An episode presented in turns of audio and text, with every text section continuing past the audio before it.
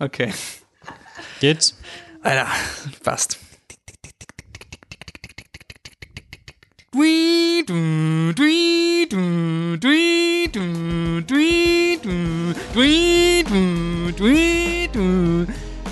Herzlich willkommen bei flipthetruck.com, dem österreichischen Filmpodcast. Mein Name ist Wolfgang Steiger und unsere Hype-Sirenen sind lauter als der Soundtrack von Hans Zimmer, weil jetzt kommt endlich unser Top 10 Podcast der besten Filme 2017 im Jahr 2018, im April und bei dieser absolut genialen, hochgehypten Liste ist endlich das gesamte Team, nämlich Annemarie Darok, Hallo. Michael Leitner Hallo. und Patrick Kramer. Hallo. Awesome! Fangen wir an. Woo!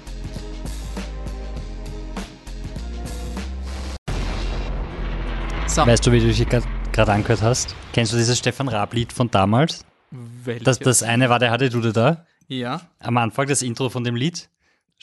war das nicht Und heute Abend ist er wieder hier. Ah ja, Er genau. hat gesagt, er geht in die USA. Wenn er es dort schafft, dann kommt er nie mehr nach Deutschland zurück. Und, Und heute Abend ist er wieder hier. Okay. Also, Hype-Sirenen sind jenseits, weil wenn ihr nicht gehypt seid auf unsere Top 10, dann müssen es wir zumindest sein.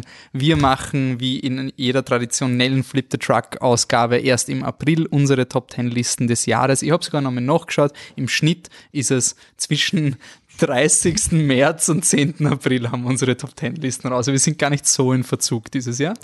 Ähm, Nicht mehr als sonst. nicht mehr als sonst. Der Grund ist auch deswegen, unser Podcast hat auch im April begonnen, 1. April, das habt ihr vielleicht auch dieses Jahr gehört. Äh, Wir sind jetzt noch in der vierten Staffel Flip the Truck, danach geht's in die fünfte Staffel, also vier Jahre liegen hinter uns und wir werden uns nach der Oscarverleihung immer ein bisschen Zeit lassen, noch alle Filme zu schauen, wo man eh schon die ganze Zeit gehört hat, ah fuck, den Biennale-Film, den hätte ich endlich schauen sollen, ah, den Oscar-Film, sonst irgendwas. Deswegen im April unsere nüchternen, objektiv besten Filme Fs. Es wird keine Top 10 Liste geben im Internet, die besser und richtiger ist als diese. Ähm, gut. Und weil wir uns so gut vorbereitet haben, habe ich mir natürlich gar keine Reihung überlegt, wie wir da durchgehen werden. Ähm, ich würde sagen, Anne, Michi, Patrick und Wolfgang in Sitzaufstellung ist, glaube ich, am leichtesten. Äh, wir gehen unsere Top-Filme durch von 10 bis 1. Und äh, wenn ein Film bei einer anderen Liste vorkommt, dann wird der Film nur kurz abgehandelt und am Ende gibt's dann ein globales Flip the Truck Ranking mit jeder hat 10 Punkte zu vergeben, glaube ich. Platz 1 an 10, Platz 10 ist 1. Dazwischen könnt ihr euch ausrechnen, was vergeben wird. Und wenn wir vielleicht noch kurz uns vorstellen und so leger mal erklären, was überhaupt die Kriterien für eine Top 10 Liste sind bei einer Person. Also ist es eher so ein, hey, jetzt schüttelt der Patrick wieder den Kopf. Aber eigentlich wollte ich nur verhindern, ich habe nämlich in unseren alten Podcast reingehört, da wollte ich in die Top 10 Liste reinspringen und der Patrick hat gesagt, ja, ich wollte nur noch sagen, also bei mir, bei meiner Top 10 Ah ja, Liste war mir wichtig und sonst Voll. irgendwas. Jetzt haben wir gedacht, jetzt spüre ich ihm endlich mal den Ball so, gut, wieder mal versaut, wurscht. Also bei meiner Top 10 Liste ist es so und wir gehen dann, nachher kommt die Anne dran, die kann jetzt schon mal nachdenken, dann der Michi und dann hat der Patrick sehr viel Zeit, sich was zu überlegen. Ähm, bei mir ist tendenziell so, dass ich ähm, die Erfahrung gemacht habe, dass Filme, die ich zur Oscar-Zeit sehe, die mich dann so umhauen, weil sie so berührend sind, wie Darkest Hour zum Beispiel oder The Theory of Everything, diese weltenverändernden Filme, die sind dann in Retrospektive nicht mehr ganz so gut wie beim ersten Mal schauen. Ähm, das war, ich weiß nicht welcher Oscar-Film das war, aber es gab Hugo. Ich habe Hugo gesehen, das war für mich einer der größten Filme des Jahres. Mittlerweile geniere ich mich dafür, dass ich das jemals überlegt habe. Deswegen mache ich es tendenziell so, wenn ich einen Film erst später gesehen habe, auch wenn er wahrscheinlich der Bestfilm Fs ist, wird er weiter hinten gereiht, einfach nur zur Sicherheit. Das ist dann, dann kommt sowas zustande, wenn man die Top 10 Listen anschaut, dass ich Mami, glaube ich, auf Platz 5 mal gereiht habe und wenn ich jetzt zurückdenken würde, war das wahrscheinlich einer der besten Filme, die ich jemals gesehen habe von Xavier Dolan.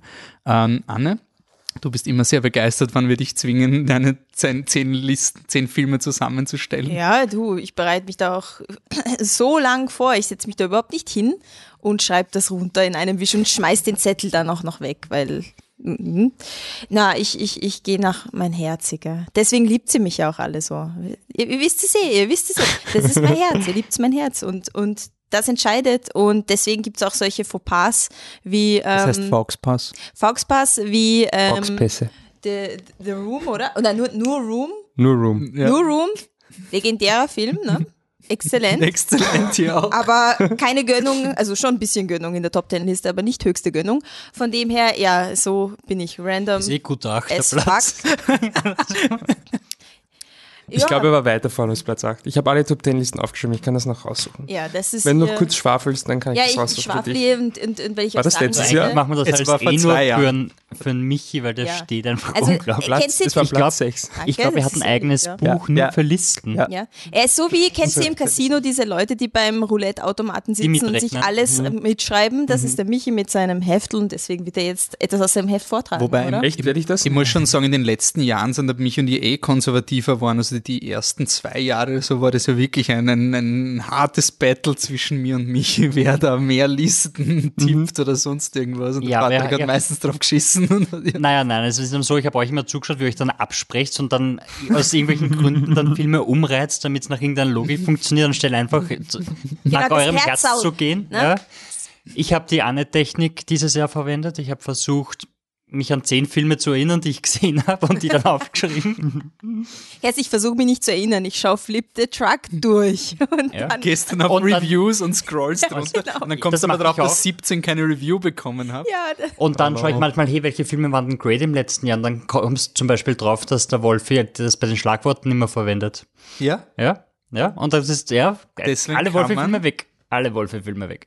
Du verwendest es nicht mehr. Bei den letzten, Verwend's nicht. nein, bei den letzten drei Kritiken war es nicht Ja, mehr. weil ich kein Grade vergeben habe. Oh, Das war in nein, letzter nein. Zeit nur Lauwarm von mir. Ich habe eine Linke Lukewarm steht auch nicht. Ich habe extra geschaut, ja, ja. jetzt werden hier Schwachsinn, Sachen das wird aufgedeckt. da- Das ist Ja. Wahnsinn. Ähm, Michi, erklär mal wegen Top Ten Listen, während ich diesen Skandal da gleich mal recherchiere. Ähm, ja, ich mach's. so, jetzt Ich lüg mach's irgendwie immer so. Ja, also ich, ich meine Liste ist nicht, also alle Filme, die da drin sind, mag ich nicht nur, sondern ich finde auch, dass es sehr gute Filme sind. Ähm, Er hat recht. Währenddessen hat Patrick, hat recht. recht. Äh, aber was ich schon sagen muss, ich, ich finde halt, es gibt nicht, das sind jetzt nicht Top 10, man könnte auch sagen, es sind halt, also das sind, weiß ich nicht, 15, 20 Filme, die ich alle super finde. Ähm, und ich, vielleicht überlege ich unterbewusst so ein bisschen, okay, was könnten die anderen eh schon drin haben, unter Anführungszeichen. Ja, das macht er. Muss ich den noch Unterbewusst. reintun? Unterbewusst, Nein, unterbewusst. er spricht es auch aus. Aber ich muss sagen, gerade in, in dem Jahr war es wirklich so, dass ich halt äh, sieben Filme hatte, wo ich wusste, das sind die Plätze eins bis sieben, in welcher Reihenfolge auch immer. Und dann gab es noch äh, zwei Filme, wo ich mir, also einen Film, wo ich gedacht habe, der ist auch fix drin und einen, wenn sich's irgendwie ausgeht. Und dann habe ich halt im zehnten habe ich einfach durchgeschaut, dass man irgendeinen Film noch erwähnen kann. Ähm, aber ich schaue dann schon immer eher so nach halt einfach, ähm, ja, ganz vorne sollen die Filme sein, wo ich beim ersten, beim zweiten Mal rausgegangen und mir gedacht habe, wow, das hat mich jetzt wirklich umgehauen. Selbst wenn ich dann Monate später draufkomme, okay, das, weiß ich nicht, äh, mich dieser oder der Film eigentlich mehr beeindruckt, aber das ändert für mich nichts. Ich, ich gehe schon ein bisschen so auch nach diesem Erleben, nach, nach, nach diesem Verlieben in einem Film. Das hat für mich, ja genau, also auch wenn ich dann später draufkomme, okay, es war jetzt vielleicht gar nicht so toll oder so, aber ich für mich zählt einfach dieses Erlebnis auch, ähm, weil es ja für mich auch so ein bisschen das Jahr ist dann einfach und denke, ja, das war mein Kinojahr. Wunderschön, Michael. Ähm, Patrick, willst du noch was sagen? Äh, ja, Weil ich meine, du hast ja vorher schon Was? eingeworfen. Nein, aber das. Jahr war, war schwierig für mich, weil ich wenig Filme gesehen habe und dann ist halt, wenn du keine große Auswahl hast, ist eine Top 10 zu machen halt eher witzlos. Und ja, ich habe jetzt auch, äh, hinten habe ich, habe ich zwei Filme reingereiht, die ich vor ganz kurzer Zeit erst gesehen habe, deshalb kommen die mal ganz ans Ende. Ich weiß nicht, ob sie, wenn ich sie schon länger gesehen habe, dann ihren Weg reingefunden hätten oder nicht. Ähm, bei mir geht's oft darum, also Filme, die mich bewegen beim Schauen und Filme, die mich danach noch äh, bewegen. Das ist eigentlich so dieses Jahr das Auswahlkriterium gewesen, also wo ich immer wieder zurückkommen kann zu dem Film oder wo ich einfach immer hängen bleibe. Also Platz 10 war wirklich so einer, den hat, der hat mir beim Schauen jetzt gar nicht so toll gefallen, aber ich habe halt die Tage danach immer noch drüber nachgedacht, mir drauf gekommen, ja, eigentlich ist das schon was. Und ich könnte sogar ein paar Honorable Mentions machen, wenn es Ja, willst. na, wenn du dich, wenn du jetzt eher Honorable Mentions hast, dann bitte. Ich hab's, weil ich bin drauf gekommen, dass ich auf der Vorseite meines Blogs alle Listen, Filme aufgeschrieben habe, die ich schon gesehen habe, deshalb. Ähm, nein, also Honorable Mention, ich würde gern Molly's Game reinhauen, weil das habe ich nicht gehabt. Der ist im letzten Podcast reviewed worden. Geht sich noch aus, weil er für Oscars nominiert war. Am Florida Pro- Project war auch letzter Podcast, der war auch cool, der war auch so, so knapp. Ähm, andere Filme, die ich erwähnen wollen würde, sind wahrscheinlich in den Top-Listen. Also ich weiß jetzt nicht, aber ich gehe davon aus, dass Wolf irgendwo Planet Duffen Survival drin Nein, hat. habe ich nicht drin. Wow. Ja. da heult er bei der Oscarverleihung und dann hat er nicht mal drinnen. Das ist, jetzt, äh, das ist jetzt schwierig. Nein. Ich habe Blade Runner ja auch nicht drin. Aber Nein, ähm, äh, Planet der Affen war Ich habe mir nämlich wirklich überlegt, auch Planet der Affen reinzunehmen, obwohl er mich so enttäuscht hat, weil ich mir denke, das wird sicher der Film sein, also beste Filme des Jahres, das wird sicher der Film sein, den ich wahrscheinlich am öftesten schauen, ne, abgesehen von meinem Platz 1, ähm, werde ich Planet der Affen tendenziell wahrscheinlich am öftesten schauen, sei es nur wegen einem Triple Feature. Und ich habe auch viel über Planet der Affen geredet, allein nicht wegen dieser Trilogie, aber es war dann doch überraschenderweise eine recht gute Auswahl.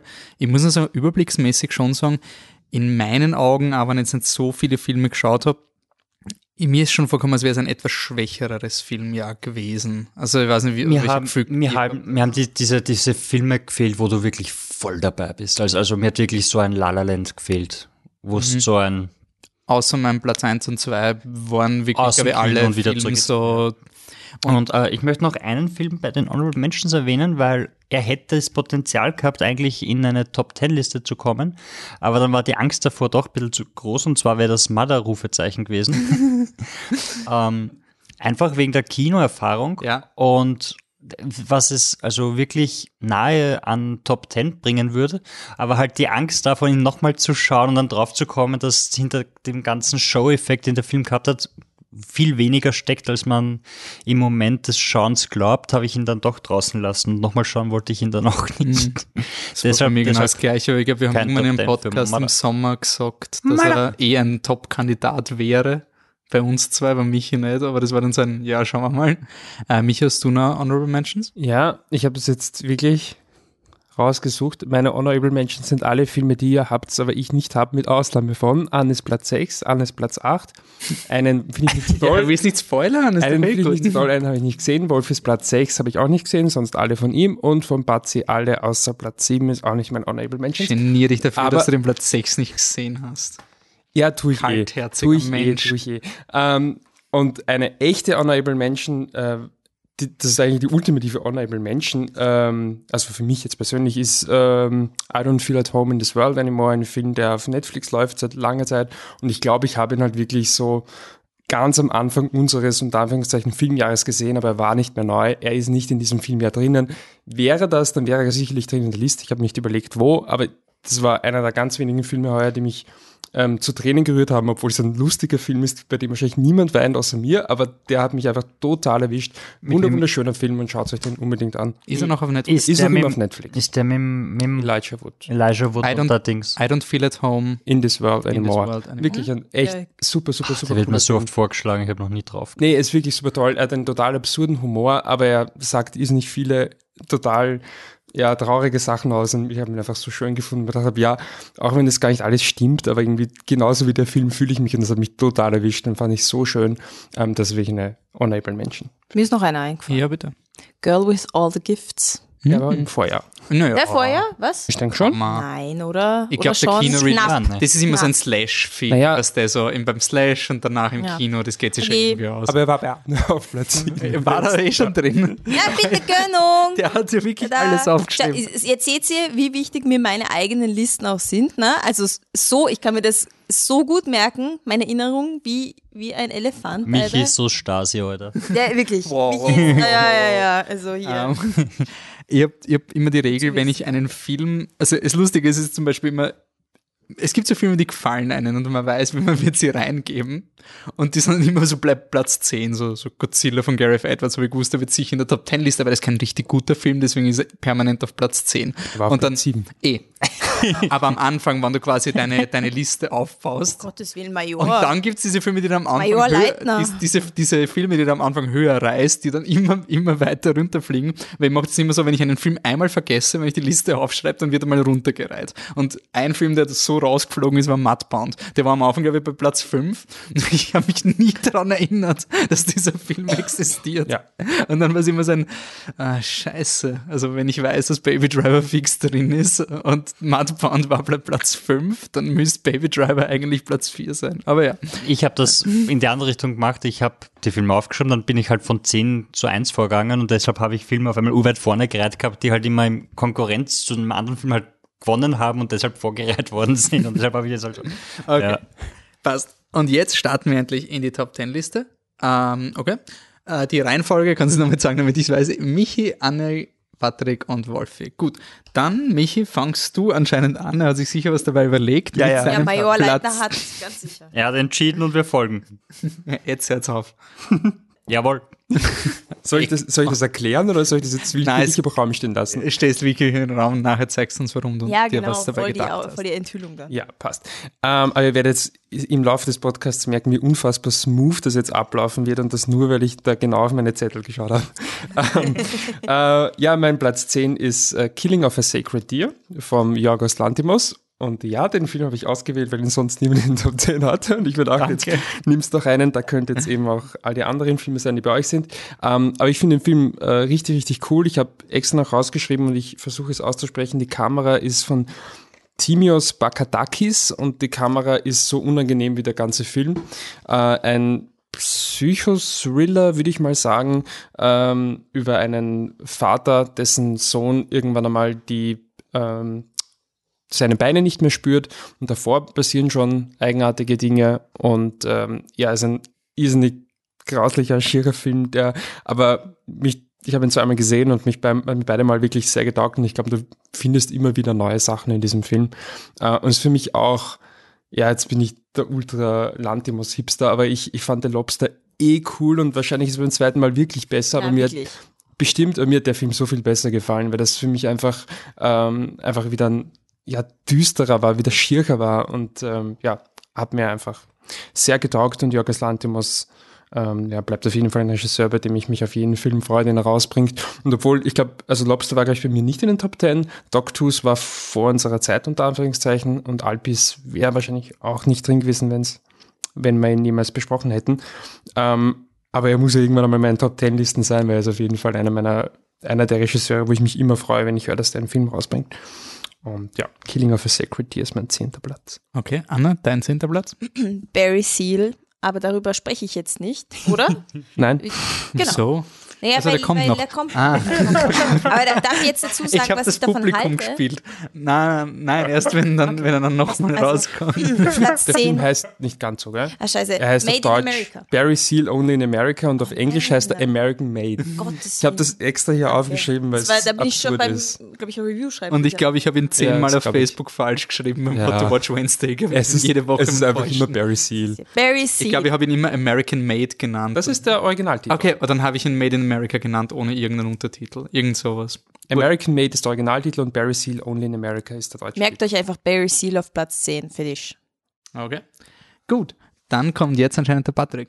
Ich möchte mal sagen, wie begeistert ich gerade vom Wolfi war, dass er, Ich habe dass er mich... wirklich total entsetzt war, dass der Anne jetzt nicht über den Platz 10 reden will. Ja, Anne, ich, war, wieso? ich war so ein so, Alles habt ihr okay? alles gesagt oder was ist da Oh mein los? oder? Gott, Anne! ah, großartig. Ähm, Ich werde auch nichts über meinen zehnten Platz sagen. Wieso, Patrick? Was so schlecht war jetzt auch nicht. Ja, vielleicht doch, wir wissen es.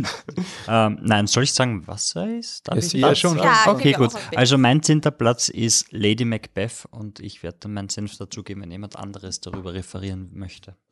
hm? Könnte noch dauern. Okay.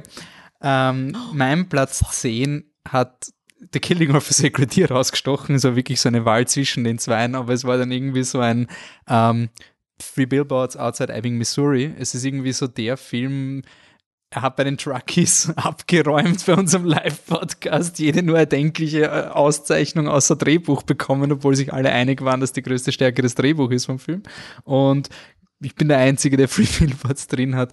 Ähm, ich finde ihn einfach wirklich cool, eben wegen des Drehbuchs, wegen was sich ähm, Martin McDonough da eigentlich get nicht getraut hat, sondern mir gefällt am meisten im Film, dass er seine ähm, Schwarzhumorigkeit, die er in Bruges, bei In Bruges und Seven Psychopaths schon gehabt hat, dass er die überhaupt nicht verraten hat und einfach trotzdem ein komplett anderes Genre von Film gemacht hat und ein Film, der sich permanent in andere Richtungen entwickelt und dann einfach mitnimmt. Äh, ich habe trotzdem sehr, sehr Angst, dass ich Free Billboards Outside Ebbing, Missouri bald vergessen werde.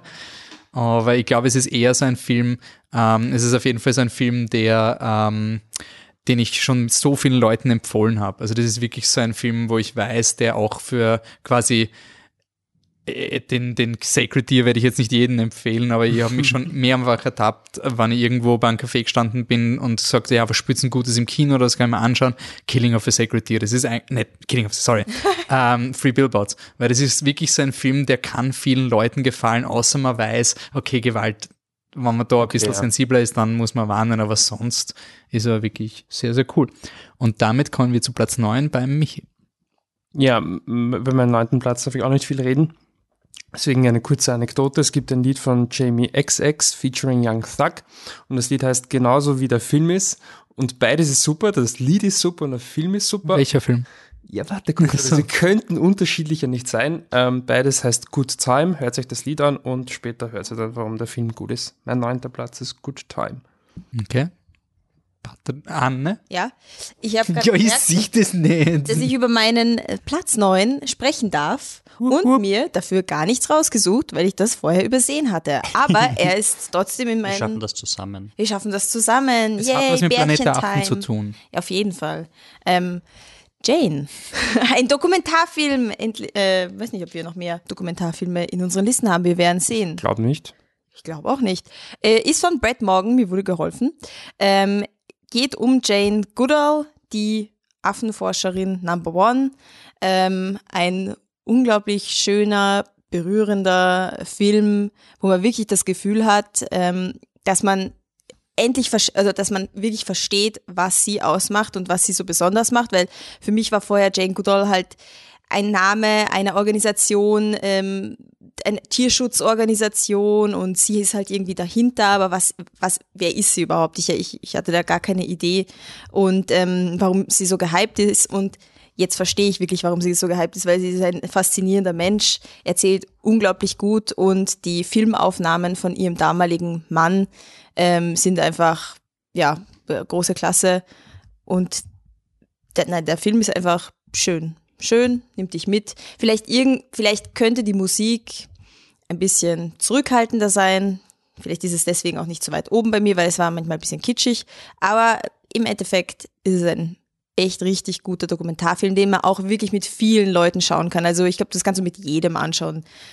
Nicht, selbst wenn die Person sagt, na, Dokumentarfilm, Tierschutz, weiß ich nicht, ein bisschen Fahrt oder so. Nein, der Film ist wirklich klasse und so einen Tierdo so eine Tierdoku hast du noch nicht gesehen. Also schaut. Für dich. bin sehr froh, dass du den drin hast. Ich finde, der gehört da rein. Und ich war mir nicht ganz sicher, wenn wir nur einmal äh, am Laptop gesehen haben im, im Bett, das war ein Screener, nicht illegal. Ähm, und ich war mir irgendwie nicht sicher, aber beim ersten Mal mich ja total berührt und ja, Ja. finde ich auch super. Ah, Michi, was ist dein Blatt? Ah, Nein. Good Time, immer noch. Alter, jetzt habe Patrick. jetzt hab ich mir mein Excel-File so schön umkopiert und wieder Herr alles falsch Patrick. gemacht. Ich bin auch drauf gekommen, dass es ein bisschen einen Haken hat, aber ist wurscht. Okay. Ja, jetzt sich voll aus. schätz mal, der Jetzt ist spät. Ich schätze mal, der Patrick kommt jetzt dran, oder? Ja. Genau, Wolfi. Auf meinem neunten Platz ist Raw, ein französischer Film. Und der hat es auf die Liste geschafft, weil er in einem Genre spielt und Elemente nimmt, die ich eigentlich total langweilig finde und mich überhaupt nicht reizen in irgendeiner Art und Weise. Darfst du überhaupt über Nein, Raw reden? Ich rede reden. über Raw, ich sage Okay. eine kurze Anekdote, verdammt. So intens. Und trotzdem hat er es in meine Top 10 Liste geschafft. Danke. Okay. Ich rede jetzt nicht über Baby Driver, der kommt auch noch. Aber es ist dann Platz 9. Ist mein Platz 9. Gehen wir zu Platz 8. Ähm, Michael. Ach ja, ähm, da gibt es einen Film, der heißt im Original American Made und auf Deutsch heißt er Barry Seal Only in America. Niemand weiß warum. Der ist bei der Anne auf Platz 10, bei mir ist er auf Platz, Platz 10, gell? Ja.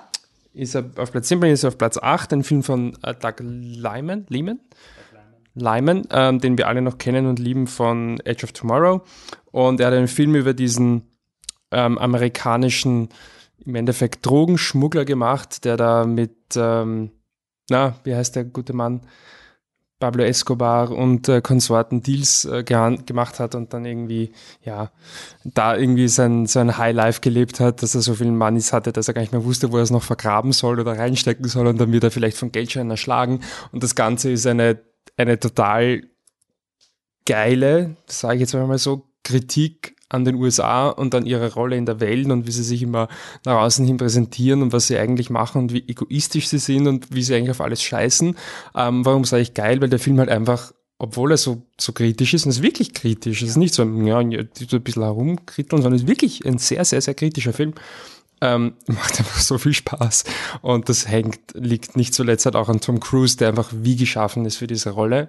Nicht, dass die jetzt so viel anders ist als andere seine Rollen, aber genau diese Art von Rolle, dieser coole Dude, wo halt aber irgendwie schon halt, ja, der eigentlich nicht so cool ist, wenn man genauer hinschaut, äh, spielt das so perfekt und der Film macht so viel Spaß und hat so viele coole Mini-Aussagen. Bei manchen Dingen bin ich mir nicht sicher, ob die mich jetzt stören oder ob es nicht irgendwie der Punkt ist wiederum.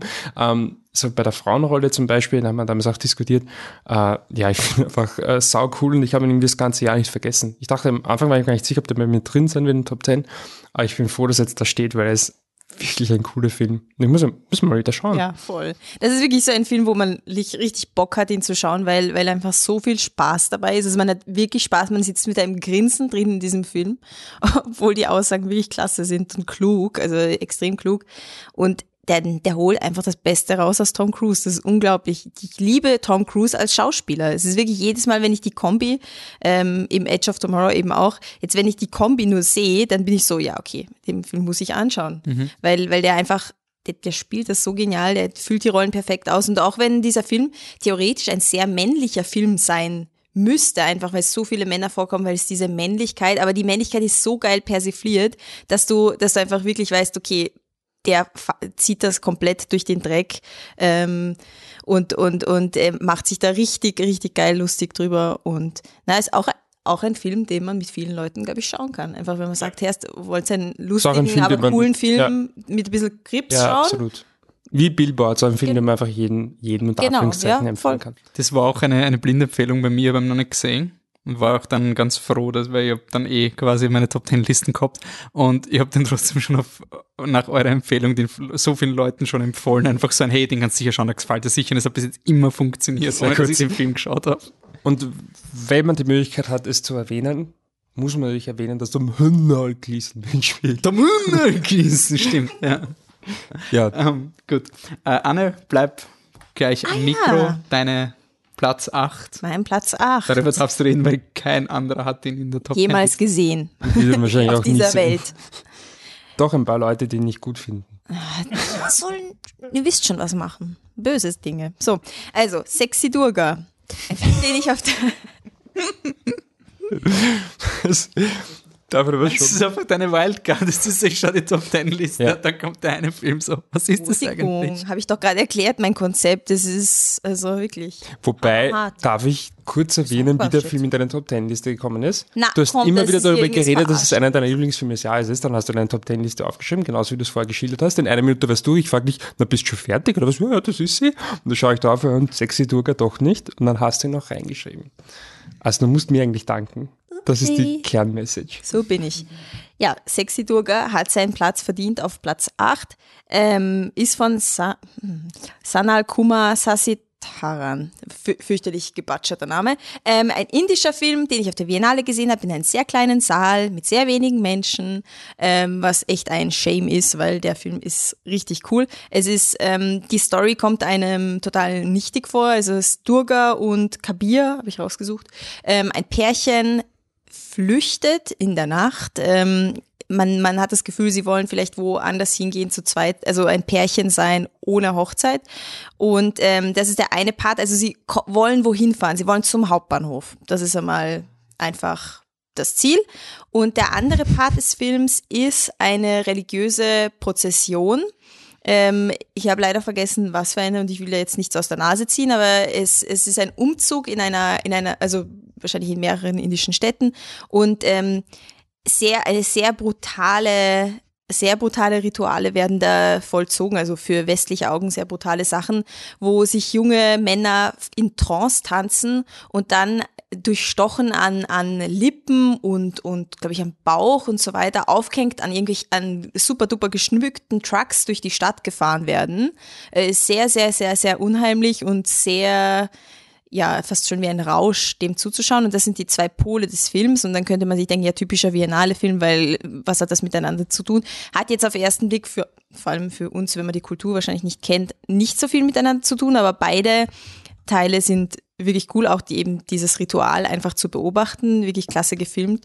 Und ähm, was mir besonders gut gefallen hat, ist eben, dass eine komplexe gesellschaftliche Dynamik in, ein, in einer Geschichte erzählt wird, die sie wollen von A nach B und schaffen sie es oder schaffen sie es nicht. Und es ist einfach, sie wollen zum Hauptbahnhof. Sie sind ein Pärchen und sie wollen zum Hauptbahnhof.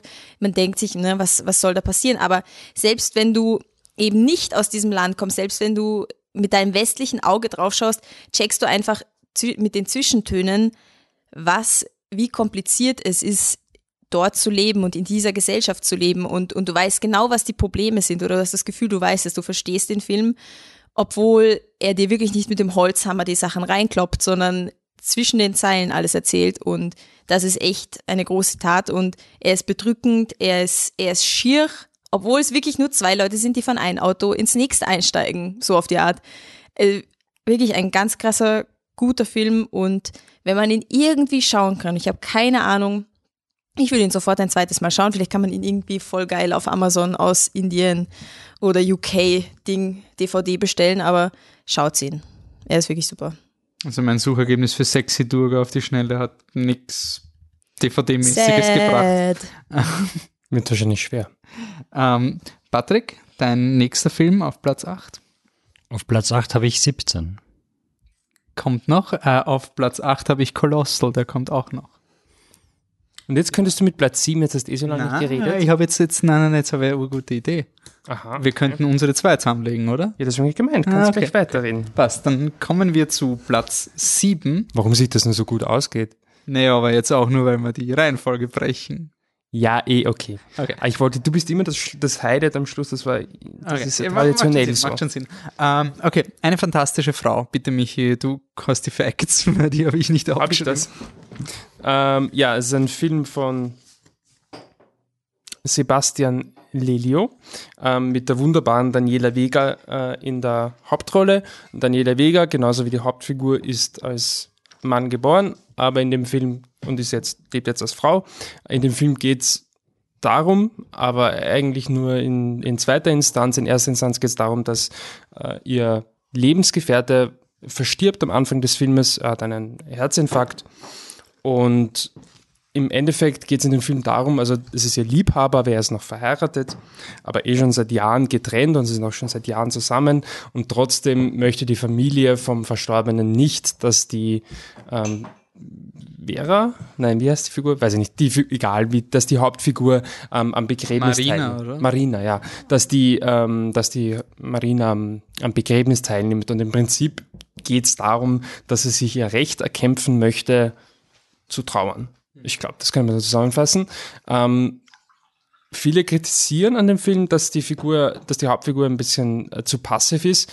Kann man vielleicht auch so sehen. Fakt ist, dass sie, dass der Film einfach viele Situationen wählt, ähm, die einfach die Probleme, mit denen sie zu kämpfen hat, auf irrsinnig ja, drückende und schirche Art und Weise klar machen. Und da, das, was mich bei dem Film so irrsinnig begeistert hat, dass er da einfach so clevere Ideen hat. Teilweise ist es so simpel. Was muss irgendwie die eigenartigste oder nicht eigenartig ist falsch Wort, aber was ist die Situation, die das meiste über die Sexualität oder sehr viel über die Sexualität eines Menschen aussagen kann? Ja, wirf sie einfach in eine Sauna. Und das ist so clever. Und der Film hat viele, ist nur ein Beispiel, hat viele solche Szenen, das macht der Film einfach so gut. Und dazu kommt, dass die, die Kamera, jetzt gar nicht die Kameraführung oder so, aber die Inszenierung der Bilder teilweise so fantastisch gut ist, was aus meiner Sicht gipfelt in einem ganz großartigen Moment, wo sie ähm, sich, äh, wo sie im Bett liegt und sich zwischen die Beine schaut. Sie ist nackt und ähm, zwischen den Beinen sieht man einen Spiegel und der Spiegel reflektiert ihr Gesicht, was das halt alles über ihre Sexualität aussagt ähm, oder aussagen kann. Da sind, gehen die Meinungen auch ein bisschen auseinander.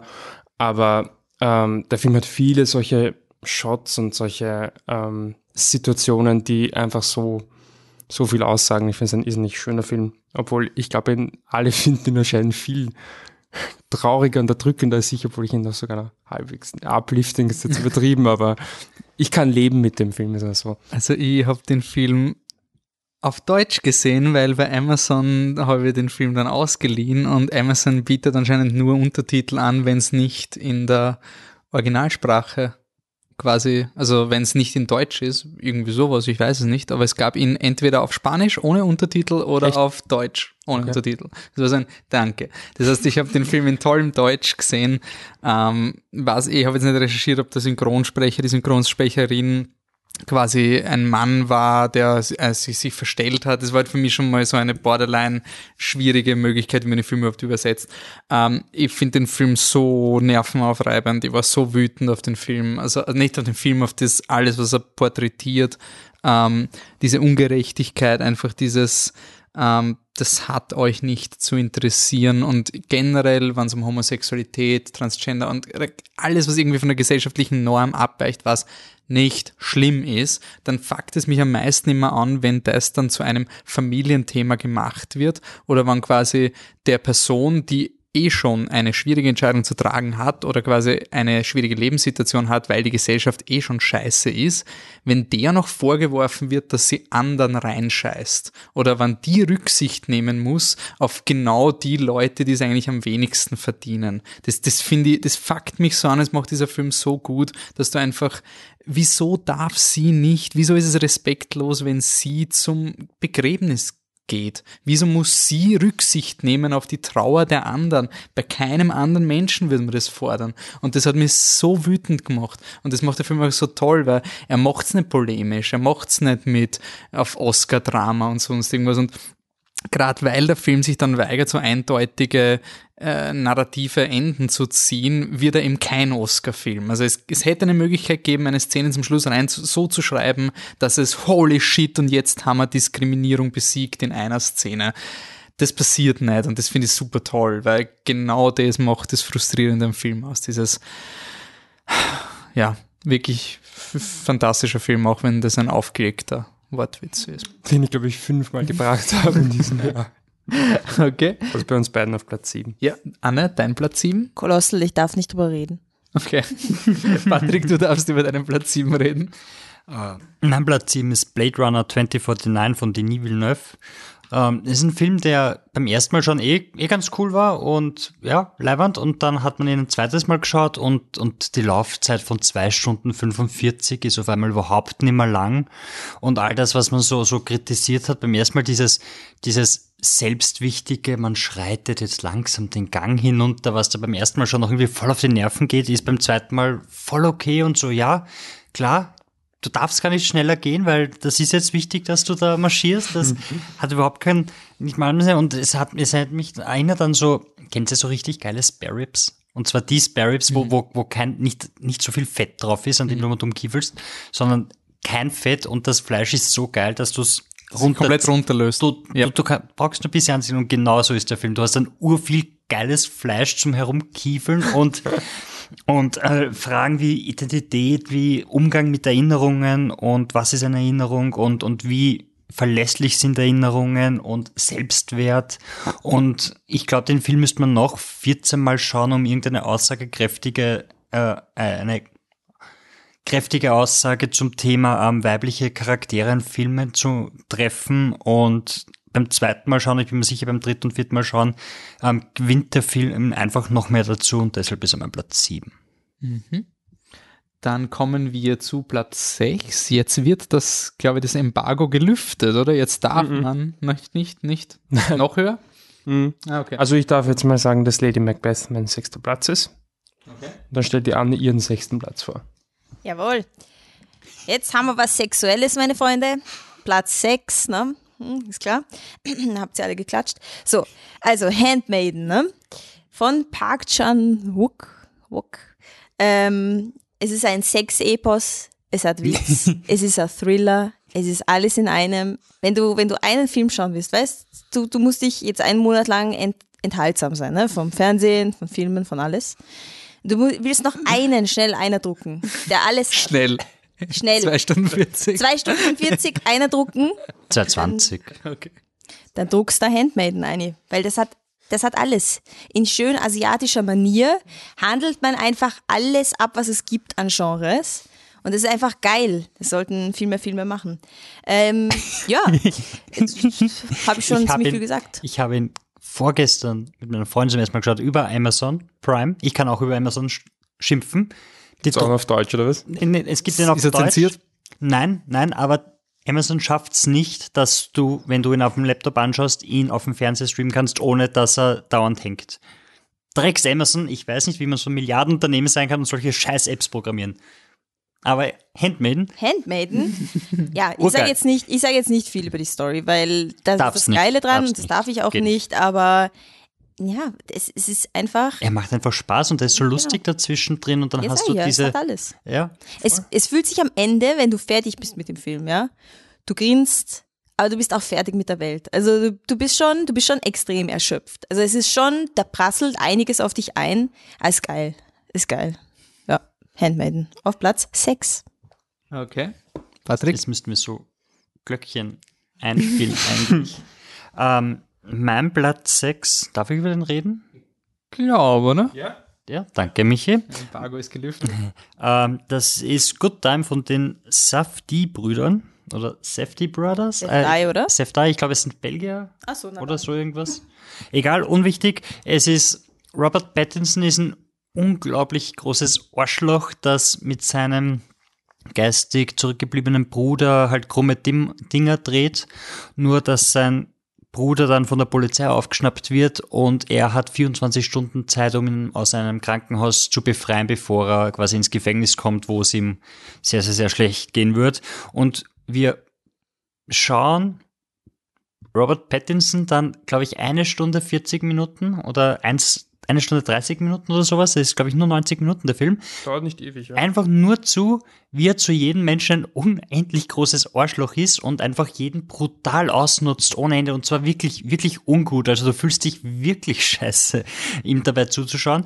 Und dabei haut's da einen Soundtrack rein, der der dich so gut ist. der dich einfach nur packt, nimmer loslässt. Ich glaube wirklich nicht, dass der Film ohne diesen Soundtrack funktionieren wird. Der ist so ein, ich weiß gar nicht, so ein 80er Jahre Gedröhne. Es hat irgendwas so, würde ich, würde ich ihn jetzt so beschreiben, der, wenn der anfängt, dann kocht Aber es da jetzt. Schirke, also, also Ja. kein, kein Radio. Nein, 80er, nein, es, es das ist kocht wirklich- da, es kocht da wirkliches Blut auf und du, du, du hockst halt wirklich da und, und, und vibrierst so leicht im Sitzen, weil es halt nicht zurechtkommst mit dem, was da passiert und einfach nur super und es ist einfach das Beispiel, das perfekte Beispiel dafür, dass du den Protagonisten in deinem Film nicht mögen musst, wenn die Handlung oder der Charakter spannend ist.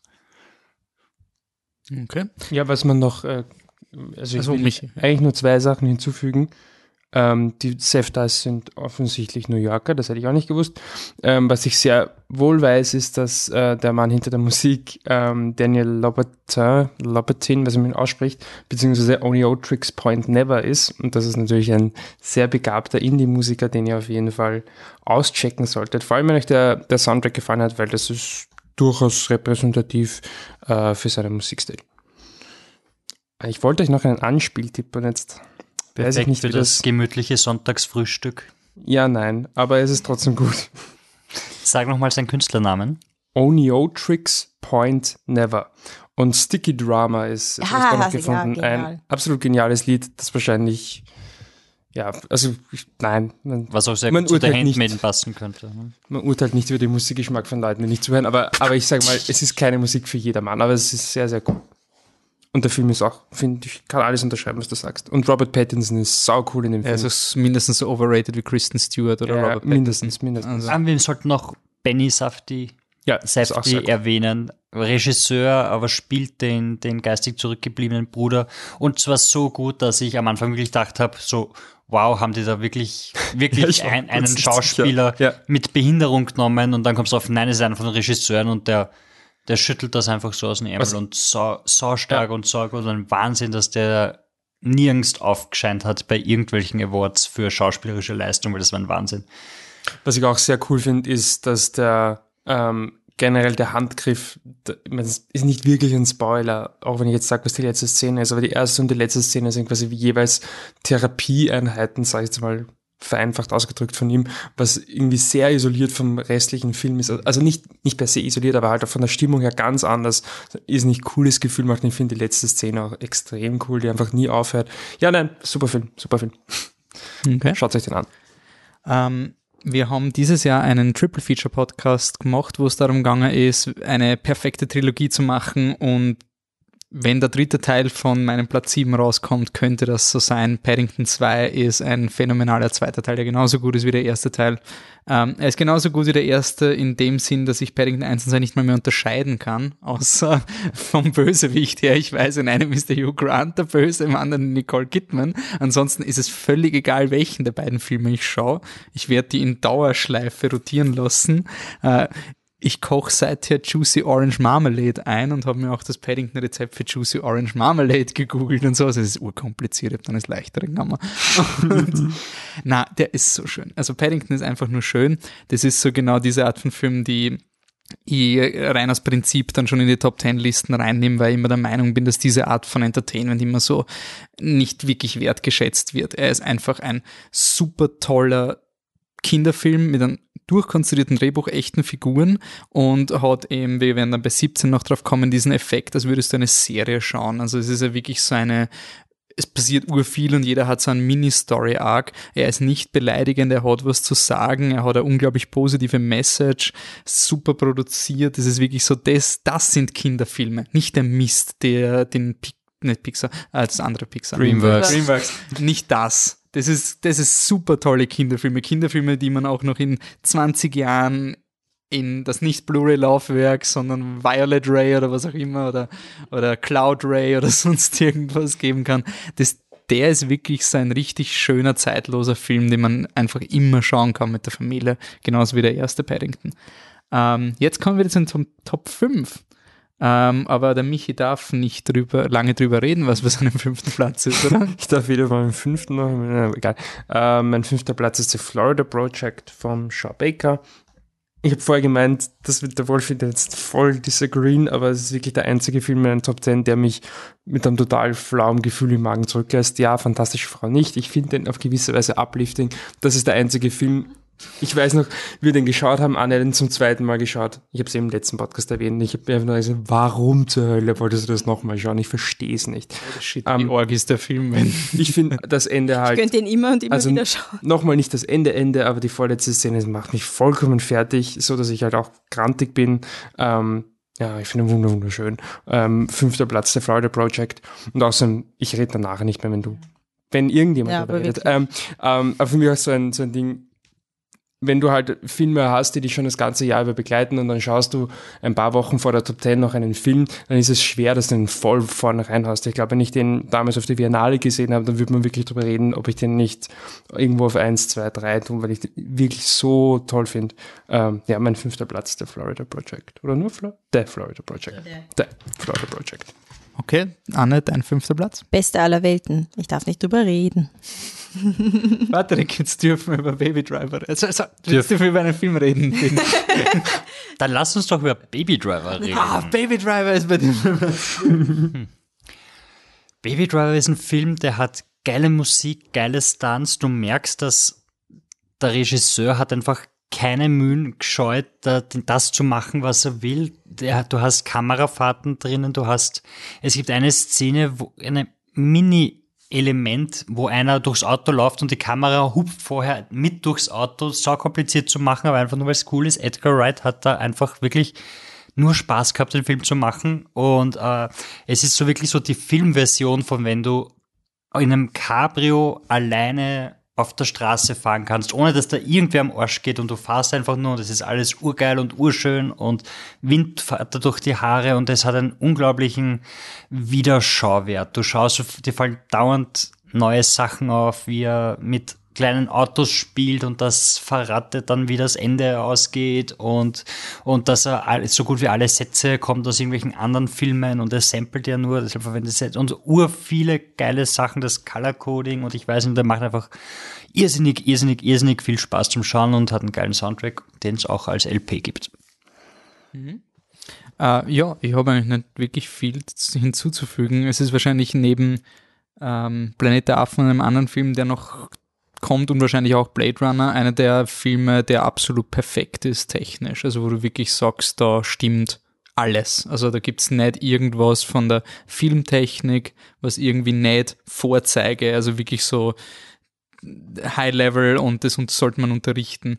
Besonders Editing wahrscheinlich. Ähm, Gott, wie alles. Das ist ja nicht nur Editing. Ich meine, du hast ja so viele. Editing, Shots. Koordination kann man all, äh, wirklich hammergenial und ja, auch für mich in diese Richtung. Ich werde mich sicher, selbst wenn ich jetzt bei der Listenaufstellung habe Baby Driver oft vergessen, aber so in der normalen Diskussion passiert es mir auch so oft, dass wenn irgendjemand sagt, es gibt keine geilen Actionsequenzen, der hat den Film, der nachher kommt, schon gesehen, dann sage ich, ja, dann schau halt Baby Driver.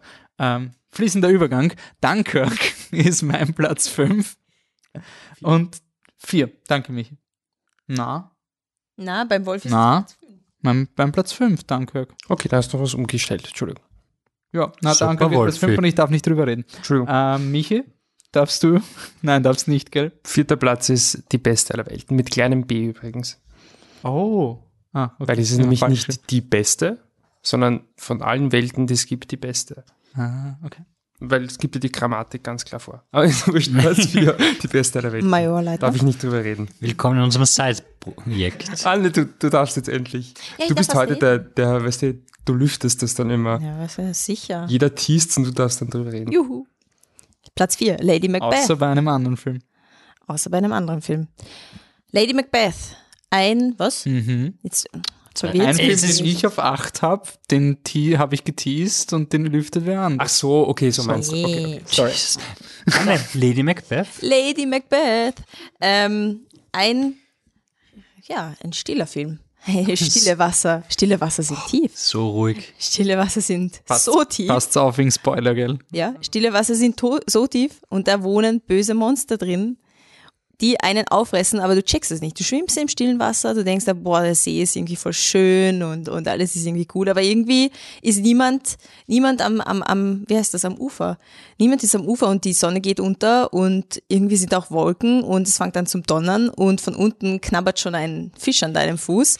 So, so ist dieser Film. So, du denkst da so, hm, Das hört sich Ja. nach dem präpotentesten Kunstfilm an, so wie es das gerade Ganz beschreibt. ehrlich, Lady Macbeth ist auch ein ziemlich präpotenter. Nein, er ist Nein, Nein, das ich Er ist richtig schön zum Schauen. Ja. Also, Was du findest, ihn schön zum Schauen? na, aber äh, abgesehen, also doch, ist schon geil. man sollte ihn halt, er ist halt nicht safe for work. Also zumindest Nicht der Wolfi. Wölfi. Brüder Wolf. nicht so schlimm wie Handmaiden, der ist wirklich nicht safe for work. Das ist nicht safe für nix. Der ist im Kino wirst du rot, wenn du da sitzt, wirst allein sitzen in einer ganzen Reihe. Deshalb ist Weißt du, Saal komm, bitte. Ich bin ja, Okay. ich, li ich, liebe ja, ich liebe ja böse E-Mails von einem unserer Lieblingszuhörer, deswegen sage ich jetzt einmal meine, ich finde die beste Sexszene des Jahres ist nicht in Handmaiden, ich finde die beste Sexszene des Jahres ist in Lady Macbeth und es ist ein stiller Raum und so viel darf ich in die Story schon verraten, es ist eine, äh, eine also eine Frau, die verheiratet wird mit einem Schlossherrn, Land, äh, ja, wurscht, in Schottland. So, in Schottland und sie hat eine Affäre. Und das Haus ist total still und ist halt irgendwie repräsentativ für unfassbar langweiliges Leben und dann budert sie mit dem ähm, Stalljungen und plötzlich quietscht das Bett und es ist einfach so laut und es ist großartig. Das ist, die, Ist, das ist die Schlüsselloch-Szene, oder? oder? lassen wir auch Doch, kann sein. Aber ja, Aber mein Gott, sein, das ja. beobachtet jemand, ja. Ja, doch. Unglaubliche Filmsprache, wunderschöne Kamera, die Komposition ist ein Wahnsinn. Florence Pugh, Pugh, Pugh, Pugh ist großartig. Sie trägt den Film auf ihren Schwingen daher und, und Sir. Ja, nein, sie ist wirklich so eine gute Schauspielerin. Ich freue mich schon auf die nächsten Filme mit ihr, weil sie kann es einfach nur wieder gut und noch besser machen. Und ähm, ich, ich mag einfach an dem Film, dass er wirklich, wirklich von hinten kriecht er dir in den Nacken. Kriecht da, kriecht da rein und irgendwann schnappt er zu und du denkst so, warte mal, wo bin ich da gelandet? Ich dachte, ich dachte, ich schau, ich schau der Catherine da zu, wie sie auf dem Sofa liegt und die Corsage aufmacht. Du hast echt keine Ahnung, wo, wo der Na. Film hingeht und Na. jedes Mal dann denkst du, wow, und dann wieder ein Turn, denkst du, was zur Hölle passiert? Oh, okay, nochmal. Ja, Also es okay. ist wirklich so subtil, schleicht sich das Böse ein und das ist wirklich klasse. Und ich finde, der, der Film lebt halt wirklich vom Plotting, das ist ein Wahnsinn. Also du hast dauernd, also was du von Komposition und so weiter meinst, du, es gibt ganz am Anfang das berühmteste Bild von, von dem ist eigentlich, dass sie in diesem weiten blauen Kleid auf einem Sofa sitzt und das, sie ist eigentlich relativ klein, das Sofa ist riesig, aber das, das Kleid ist so groß, dass das ganze Sofa voll ist und, und dann hört das Bild auf und sie ist irgendwie voll eingesperrt und sie kann sich eigentlich nicht bewegen, weil sie überall ansteht und egal wo sie ist, die ganze Geschichte von dem Film wird eigentlich nur darüber erzählt, wie sie im Raum positioniert ist. Und ich finde das, ich habe das wirklich urspannend, weil du am Anfang schon so, ah ja, okay, gut, da Sofa kein Platz für sie. Dann die nächste Szene, sie sitzt an einem Tisch und hinter ihr ist einfach diese überwältigende Holztafel und sie sitzt ganz nah an dieser Wand und sie wird davon irgendwie erdrückt und kann sich erst recht wieder nicht bewegen. Und es geht einfach immer weiter und immer weiter und es ist so cool, was sie da machen und von der Handlung passiert ja dann eigentlich schon Orgesachen und sowas, aber es passiert eigentlich relativ wenig dafür, was alles so in dem Film abgeht und es ist und er ist so geil zynisch. Er ist so unglaublich zynisch. Es ist wirklich so ein, wir haben, wir haben, ich weiß nicht mehr von welchem Jahr, Michi schon der Liste nach. Ja, sag, Ähm, bitte, was, was ähm, möchtest du wissen? Gone, das Jahr von Gone Girl, ich glaube, es war 2014, da war Gone Girl und da war Nightcrawler. 14 hat es uns da schon gegeben.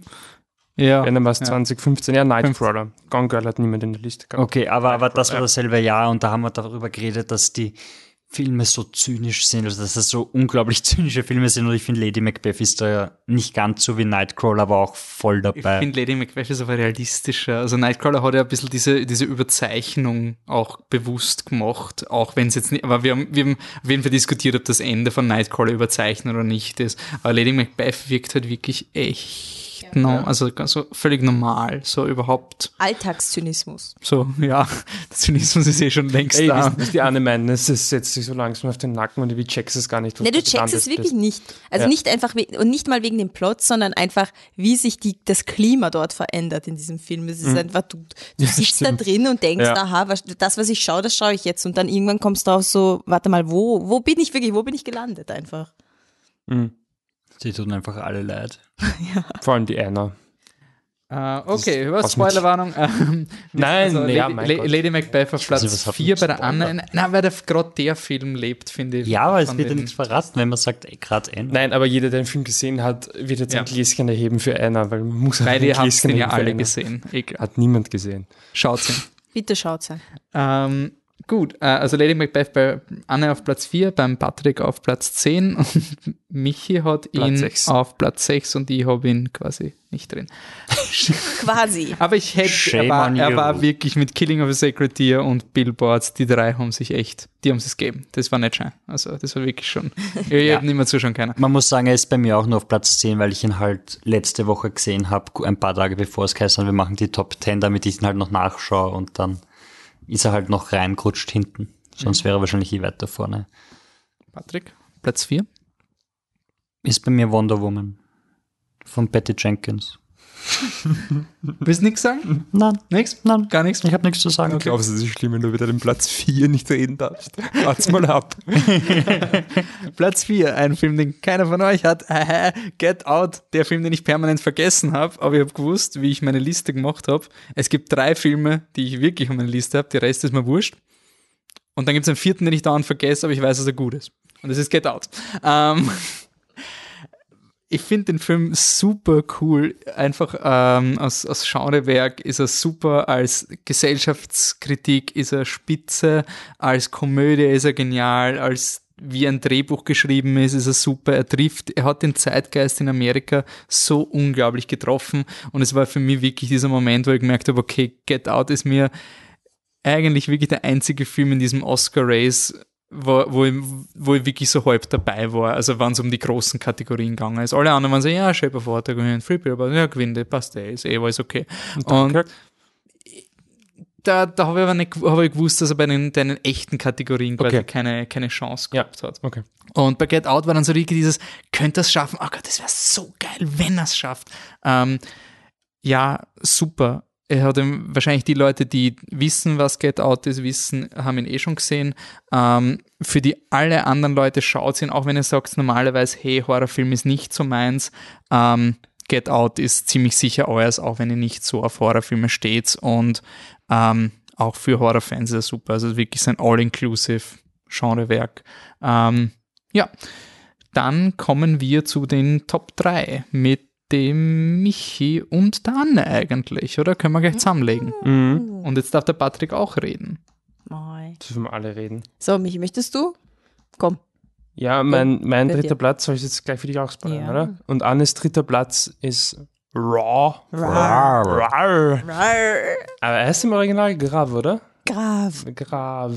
Ähm, Soßen. von Das bitte liest du vor, Anne, dein Französisch ist besser. Wo ist es? Wo habe ich was Gut. stehen? Julia Ducournau. Ich kann kein Die Französisch. Günne. Die Leviosa. Ähm, ja, dann, dann tue ich mir die Hauptdarstellerin Die auch letzten gleich acht Buchstaben sind auch silent. Die heißt nämlich Garance Marillier und sie ist super, aber ich werde ihren Namen nie wieder aussprechen, weil das ist furchtbar. Ähm, und äh, Raw ist einer von vielen guten Coming-of-Age-Filmen, die ich in diesem Jahr gesehen habe. Ähm, und geht um ein Mädel, das ähm, auf die eine, na, Medizinstudentin wird. Ah, äh, Tiermedi- Veterinär. Veterinärmedizinstudentin wieder für Veterin Veterinärmedizin-Uni geht. Und äh, sie ist Vegetarierin, natürlich, sie liebt Tiere. Und dann muss sie bei einer, ja, so einem Aufnahmeritual unter den Studenten, muss sie ein Stück Kaninchenleber essen und kommt dann mehr oder weniger bei Nacht drauf, um Gottes Willen, ich habe so ein Verlangen nach Menschenfleisch. Und ähm, für mich ist das einer der Filme, äh, die ich, glaube ich, von diesem Jahr, die ich noch so oft sehen werde. Es gibt einen Film, der das alles mit Abstand topft von der Liste. Der kommt dann auch später. Aber der ist auch weit vorne dabei. Und ich habe ihn erst vor kurzem ein, ein, ein zweites Mal gesagt, ja, ich würde jetzt sofort, wenn es nicht schon halb zwölf wäre, ich würde sofort einfach nochmal auf Start und nochmal von vorne, weil er einfach so viel Energie hat, weil er so geil ist zum Anschauen, weil die Kamera so gut ist, weil die einzelnen Szenen so gut, ähm, ja, äh, choreografiert sind, ähm, weil die Schauspieler super sind, weil er einfach, weil einfach überall so viel drinsteckt und du einfach, ich habe beim ersten Mal viel mehr das Gefühl gehabt, ich habe ihn voll verstanden als beim zweiten Mal. Ähm, aber er ist halt ein Film, der dir, ich mag es halt bei Filmen, Mada ist super und ich verstehe alle, die sagen, es ist der viel bessere Film. Mada. Aber es ist für mich ein Film, da muss ich so viel nachdenken. Und Raw ist jetzt so ein Film, den verstehe ich so 70 Prozent und dann schaue ich ihn noch fünfmal und dann kommen ein paar Prozentpunkte dazu. Und das ist halt etwas, was ich persönlich extrem mag. Ich finde die Szene, wo ähm, die Hauptdarstellerin unter der Bettdecke liegt und quasi einen Cold Turkey hat, wenn man so möchte, also so einen Entzug, Entzugserscheinung hat, ist eine der besten Szenen des Filmjahres.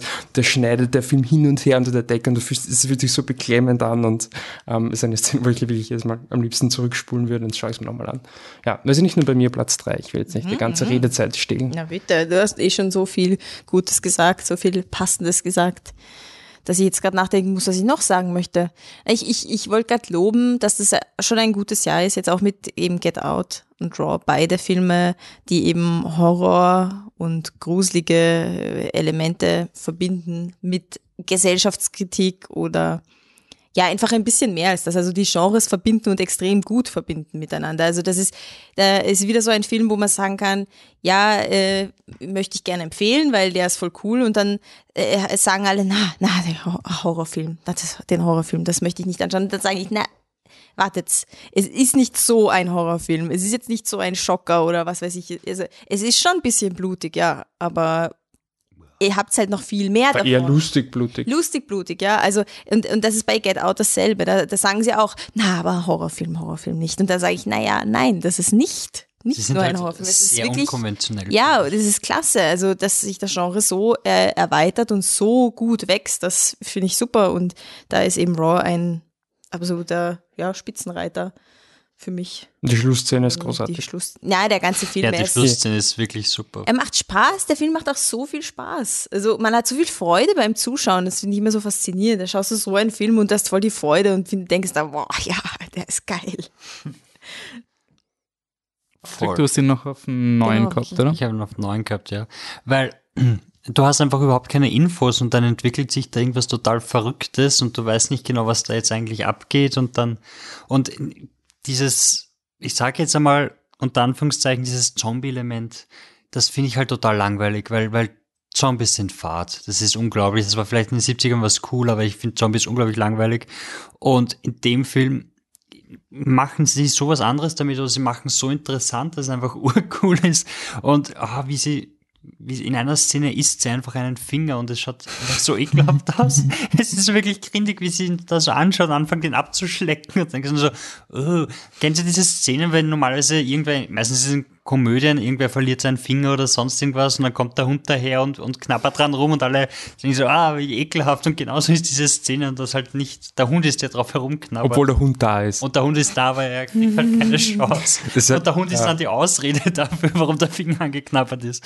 Und äh, ja, und er hat er hat wirklich immer, immer, wenn ich mir, wenn ich mir überlegt habe, so, ah, und was soll denn das jetzt und was, warum ist das jetzt so? Kurz danach gibt er da einfach nur die Antwort, indem sie halt zufällig wohin schaut und da liegt halt auf einmal ein Schießstecken und das erklärt halt, warum das davor so war und, und total durchdacht und, und super eigentlich. Also gibt's, gibt's wirklich wenig, was man bei dem Film irgendwie zum Aussetzen hätte, schätze ich. Und ich finde also, ist nicht geil in der heutigen Zeit verankert, weil im Grunde, das habe ich gemeint mit dem 70 Prozent, im Grunde ist ein klassischer Coming-of-Age-Film, dass die, die Figur, die irgendwie zu sich finden muss. Ähm, und das tut sie auf eine gewisse Art und Weise. Ähm, aber einfach, ich habe das Gefühl, dass so viele Dinge, die passieren, ähm, halt, dass das du könntest sagen, ja, dass jetzt, dass jetzt irgendwie Fleisch essen will, ist eigentlich nur eine ganz normale Allegorie aufs Erwachsenwerden. Ja, aber es ist kein Zufall, dass es gerade in der heutigen Zeit halt so viel um Ernährung geht in diesem Film. Es ist kein Zufall, dass ihr best, also ihr bester Freund, der ähm, ihr, ihr Zimmerkollege, dass der homosexuell ist. Es sind so viele Dinge drin, wo du sagst, ja, darüber würde ich jetzt Und auch das Studentenleben. Sorry, Ja. da ist mir auch gerade eingefallen. Also es ist auch, äh, wie sie halt auch, wie sie reinkommt in dieses Ganze und wie scheiße sie ist dabei, ihr dabei geht. Ich meine, das ist wirklich eins zu eins, wie es vielen Erstsemestern geht, die halt wirklich ein Hardcore-Studium angehen, wie einen das zerfetzen kann. Also das ist auch Voll. Und dann hat es Ja. aber diese, diese klassischen eben Highschool-Comedy-Elemente drinnen, wo, was, du bist nicht enthaart? Oh mein Gott, das Ja. müssen wir nachgucken, Ja. das gibt's ja nicht. Oh Gott. ja. So. Ah, der Film ist eigentlich auf Net, äh, nicht Netflix, Ja, ist auf Amazon Amazon, Prime. Ja. Also gibt's Nicht ihn auf übrigens Deutsch. französisch mit Ah. Untertiteln. Ja, voll cool. Uh. Und ich würde schon eines sagen, wenn ihr den Film anfangt und denkt euch, eh, wartet ein bisschen ab, weil ich fand, die, der, der Film beginnt mehr oder weniger mit, dies, mit so einem, mit diesem Aufnahmeritual. Ja, er der ist urlangsam an. total übertrieben und ich habe mir gedacht, ui, okay, ich habe mich so gefreut auf den Film. Ich habe schon, davor nicht. war diese Szene mit dem, mit dem Parkplatz und dem Vater und der Mutter, Mhm. also sie wird quasi dorthin geführt und, und du weißt nicht genau, wo, wo kommt sie hin und dann, und dann die Mutter so, ja, na, na, na, schau, verabschieden und der Vater, na ja, fahren wir jetzt, es reicht ja und du denkst so, wow, wird sie da gerade irgendwo an einer Tankstelle ausgesetzt oder was ist da los? Und du kennst dich überhaupt nicht aus und dann kommt halt dieses ganze Ja. Studentending ins Ja, Laufen. die, die allererste Szene ist quasi, man glaubt, wenn man es das erste Mal sieht, das ist jetzt einfach nur so ein Kunstfilm und du weißt eh am Ende nicht, was das sein soll. Doch, doch, es wird erklärt und dann ist es ein echt, ein echt cooles Opening. Also gibt es im Film mehr, eine längere Chance als die ersten zehn Minuten. Nicht, dass die schlecht sind, aber man braucht, glaube ich, ein bisschen, um reinzukommen.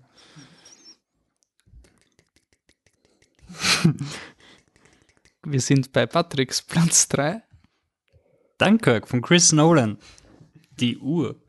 Ähm, ja, Schon der überbewertetste Regisseur der modernen Zeit. er ist so fad und vor allem, Neben Danny Villeneuve. ich, ich habe nie Emotion, Emotionen, wenn ich seinen Film schaue. Ich habe auch am Ende bei dem überhaupt keine Tränen in den Augen gehabt, weil, ähm, nein, Dunkirk ist wieder mal ein Experiment der Zeitebenen, das der Chris Nolan anstellt und genauso wie Raw, was für ein schöner Übergang, ist Dunkirk auch, nimmt ein Genre, das mich überhaupt nicht interessiert, al- also Kriegsfilme, also wenn ich irgendwo, oh, neuer Kriegsfilm, bla bla, es interessiert mich einfach Nüsse, egal welche Ära oder welcher Krieg, aber es hat halt irgendwie funktioniert, er hat sich, äh, es ist unglaublich spannend und man ist die ganze Zeit angespannt, ohne dass man auf diese typischen Kriegs-Gore-Szenen zurückgreifen muss. Das heißt, es fliegen keine Arme herum. Ähm, das, kein Hexorage. ja, das Schlimmste, was es gibt, ist, ist wahrscheinlich, dass es eine Leiche im Wasser treibt oder sowas. Obwohl, nein, die brennenden Menschen, ja. Aber das wird auch nicht so ausgebeutet und es ist einfach wieder Editing par excellence. Also du hast drei unterschiedliche Zeitebenen, die in unterschiedlichen Geschwindigkeiten äh, erzählen. Du hast wieder mal einen, einen Tom Hardy, der super ist, ohne dass er was sagt und du hast sogar, sogar einen, einen wel, welcher Styles ist das? Oder das Harry Styles? Styles, Harry? Styles. Der Wolfi kennt sich so gut aus mit den Auch Musikern. nur, weil es ein Interview war in einem Filmpodcast, sonst hätte ich Ja. keine Ahnung, wer das Der, ist. der Sign of the Times. Ist, es, ist der von, was nicht, Upside Down, One Direction, irgendwie sowas? One Direction, glaube ich. Irgendwie sowas. Ich glaube, Upside Down gibt's nicht. Ich glaube auch nicht. Ähm, nein, Dunkirk ist einfach ein super Film, der, der auch mit, mit öfter schauen besser wird. Ähm, das zweite Mal im Kino war, war dann schon ein Wahnsinn, wenn du weißt, worauf du dich da einlässt und, und wie spannend die Szenen sind und wie spannend sie bleiben, obwohl du weißt, wie sie aufgelöst werden. Äh, Dunkirk ist ganz stark auf Platz 3. Ja, unkaputt war der Film. Ich glaube, bei mir ist er Platz 5, wenn ich es richtig in Erinnerung habe. Ähm, auch ein Film, wo ich lustigerweise, abgesehen von den wirklich deklarierten Hatern, aber selbst die müssen dem Film das geben, dass er perfekt gemacht ist. Das kann man echt nicht wegargumentieren. Ich kenne niemanden, der den Film wirklich schlecht findet. Also so, so richtig. Und das war ein Film, ich glaube, der Alex Lazarov hat es bei unserem Live-Podcast gesagt, das ist wirklich ein Film, der nur der fürs Kino gemacht worden ist. Also wirklich so, es gibt wahrscheinlich auf der Liste keinen Film, wo selbst der normale Kinozuschauer versteht, oh mein Gott, das, scho- das geht halt nicht mit dem iPhone auf der Couch, sondern das muss im Kino sein. Und ja, super, super Film. Ähm, jetzt kommen wir zu meinem Platz 3. Das ist eigentlich fast genau, naja, eigentlich zum Zeitpunkt der Aufnahme ziemlich sicher, äh, genau ein Jahr her, dass ich diesen Film geschaut habe, nämlich 17 von Monia Art, der ist auf der Diagonale gelaufen damals. Ähm, österreichisches Coming-of-Age-Drama und ähm, der Film hat mich auf die Diagonale unglaublich erwischt und ähm, dann habe ich quasi in unsere WhatsApp-Gruppe reingeschrieben, oh mein Gott, ihr müsst unbedingt 17 schauen, dann ist so die Rückmeldung gekommen, so, wirklich, die hat er gefallen, okay. Sonst irgendwas haben wir gedacht, scheiße, fuck, fuck, fuck, ist, war das irgendwie Festival-Ding, hab den Film dann nochmal im Kino gesehen, er war so super und ich, ich finde den Film einfach so schön. Also das ist wirklich, wir haben im Lanimal, Lanimale Podcast im letzten, im 111. drüber geredet, ähm, wo Fantastic Woman und L'Animale eben eher diese, ah, scheiße, das ist die Realität und das ist irgendwie scheiße und zart, ist 17 wirklich, sie das eigentlich genau so sollte jetzt die kommende Generation aufwachsen. Einfach, es ist kein Problem, dass die Protagonistin, gespielt von der Elisabeth Wabitsch, wenn ich das in richtig in Erinnerung habe, ähm, dass die sich quasi, sie outet sich nicht mal. Es ist einfach so, ich bin lesbisch und Punkt. Und das ist super cool, total befreiend, im- eben wie bei Paddington. Ich mag diese Idee, einen Film zu machen, der sich anfühlt wie eine lange Serie. Äh, ich habe lustigerweise die Amazon-Kritiken dann bei 17 nachgeschaut, weil mich interessiert habe, Amazon.de, wer, wer schreibt eine Kritik, weil es ist ein kleiner österreichischer Film und da haben sie alle über das Ende aufgeregt, so, was soll denn Scheiß und irgendwas und sonst irgendwas. Ja, der Film hat nicht wirklich ein Ende, aber für mich irgendwie schon und ähm, die Alexandra Schmidt spielt, glaube ich, die Lilly wenn ich das richtig in Ja. den Kopf habe. Ähm, Schmidt die, GT. die ist auch spitze, das ist für mich einer der Gründe, warum der Film auch so super ist. Und ähm, auch wenn die Szene eine der wenig unauthentischen Szenen des Filmes ist, ich liebe dieses, ich zitiere jetzt nur den, den Sinn, so geht's raus und fickt die Lilly. Das ist einfach so ein. Es ist einfach so ein absurder Satz, der mich schon ein Jahr begleitet wo der Freund rausgeht auf den Gang und das zu seinem Freund so ankündigt, so, jetzt geh ich raus und fick die Lilly. Es ist einfach so, was soll das? und ja, ähm, aber der Rest vom Film finde ich unglaublich authentisch und, und Die wirklich, wirklich toll. ähm, Patrick, du hast ihn auch in deiner Liste gehabt, Ja. äh, auf Platz 8. Voll, also es ist so ein lustiger Film. Er ist wirklich so, so voll Österreich. Also wenn du Österreich verstehen willst, dann schau 17, weil er fängt an mit Euder. Und so geht's weiter. Ähm, es ist dieses, du fährst mal mit dem Moped, damit du zum Bus kommst. Und wenn das Moped nicht geht, dann ist das halt scheiße. Und dann gehst du in die Dorfdisco und da gehst dann zum Charlie an die Bar und der stellt das Bier hin, obwohl es nicht saufen darfst, aber ihm ist eh wurscht und dir auch, also kaufst halt das Bier und saufst dich nieder, weil eh, ist ja eh wurscht und dann kannst halt mal mit dem, dann mit dem. Gerade für unsere Geil. deutschen Hörer oder auch für viele österreichischen Hörer, das heißt küssen. Oh, Aber, aber, viele Österreicher wissen das nicht. ich wusste aber das nicht. die, Ah, auf, aber, ich habe das nicht mal verstanden. Ich habe das Nicht nicht mal. so wie Keilen, so wie zwei Oh. Schweine, so Eber. die aber mit. EU, ist ja mit kein. Es ist so wirklich das, das, das, das Ungute, das, das, das, ja, Billige, das klingt. das, das offener Mund und Zungen und Da haben, wir, da haben wir die Lilly und die Paula in der Ecke gesehen, wie es voll gehört haben. Nein, und ich habe den Film auf dem Festival gesehen ähm, auf einem feministischen Festival und, und ich und ein Arbeitskollege waren, glaube ich, die einzigen zwei Männer in dem Saal und es war so super, also wirklich so viel Energie, wie in diesem ganzen Saal war und wie das um umgegangen ist, so lustig, also, also wirklich, ein, wirklich sicher eines der besten Kinoerlebnisse in dem Jahr für mich. Und ja, 17 ist einfach schön und macht Spaß. Ja. Okay. Ich glaube, der singuläre Grund, warum der Film mich nicht so erreicht hat, ist das Ende, das ich nicht schlecht finde. Ich finde, es ist ein gutes Ende oder für das, was es ist. Aber es geht nicht so aus, wie ich das wollen hätte. Und eigentlich ist das ein Kompliment an den Film. Aber ich bin wirklich draufgekommen, ist so ein Top 10 gemacht. Ja, wie gesagt, mit Ausnahme von Friday Project. Ja, auch bei Fantastische Frau. Ich kann mit dem Ende leben. Ich kann mit dem, war ich so krantig am Ende. 17 ist also auch beim zweiten Mal schauen, was richtig stimmt, wann du auch weißt, in welche Richtung. Also ich finde, der Film, was der Film so gut macht, ist eben, du siehst den Trailer, du siehst, okay, Paula steht auf die, oh scheiße, ich weiß nicht, wie sie heißt, aber auf den Schwarm und dann siehst du am Anfang gleich im Film die böse Lilly quasi, die weiß, dass die böse Cheerleaderin und du weißt, du glaubst zu wissen, wie der Film sich entwickelt. Und eben das macht er nicht. Und das finde ich wirklich cool. Es ist absolut cool. Es ist absolut cool. Aber ich kann nicht mit einem Coming-of-Age-Film umgehen, der so ausgeht. oh. Aber es ist eher ein Kompliment an den Film als sonst was. Okay, dann gehen wir zu den Top 2. Michi, dein zweiter Platz? mein zweiter Platz, wenn ich nicht überreden darf, was könnte das bedeuten? Ähm, Wonder Woman von Patty Jenkins, aber eine Sache will ich schon sagen, äh, ich habe den jetzt wirklich mehr oder weniger last minute, also ich schon, hätte man die Aufnahme beim ersten Mal, als wir es geplant haben, durchgebracht und wäre der Wolf nicht krank gewesen, dann wäre er wahrscheinlich auf Platz drei gelandet, aber ich habe da nochmal so drüber nachgedacht, nein, es gibt die zwei Filme für mich, die dieses Filmjahr definieren. Und da ist der jetzt auf Platz zwei und ich glaube, einer der Gründe, das ist sehr persönliches, der Film hat ist super, super, super, super klasse. Aber ähm, einer der ganz persönlichen Gründe, ich habe das sehr, sehr selten, dass ich einen Film super finde, den viele super finden. Und ich habe einfach Damit gehabt, umgehen. was ich sonst wahrscheinlich, ja. Keine Angst, das Internet hast du nicht mittlerweile schon. Eh, aber was ich halt sonst überhaupt nie gedacht habe, dass ich das mal erleben werde, ähm, obwohl ich wirklich in einer ganz anderen Richtung arbeite, aber ich hatte eine, eine Arbeitskollegin, Shoutout an die Lise, die sicher nicht, nicht zuhört, aber trotzdem Shoutout an sie. Ähm, und wir zwei haben uns einfach in der Arbeit so oft darüber unterhalten, wie großartig der Film ist. Und für mich es so ein schönes Erlebnis, einfach mal einen Film zu haben, den jemand anderer außerhalb dieser Film-Nerd-Gruppe auch großartig findet. Mich ist so ein Hipster. Das war, ja, da habe ich dann gemerkt, ich will das ich überhaupt bin Mainstream. nicht. Ich will das überhaupt nicht. Ich will eher auch die Filme super finden, die halt jeder großartig findet, aber die, was mich wirklich berühren, sind meistens andere. Und Wonder Woman hat mich sehr, sehr, sehr berührt und andere auch. Das fand ich voll schön. Das wollte ich nur sagen. Das ist mein Platz das zwei. Süß.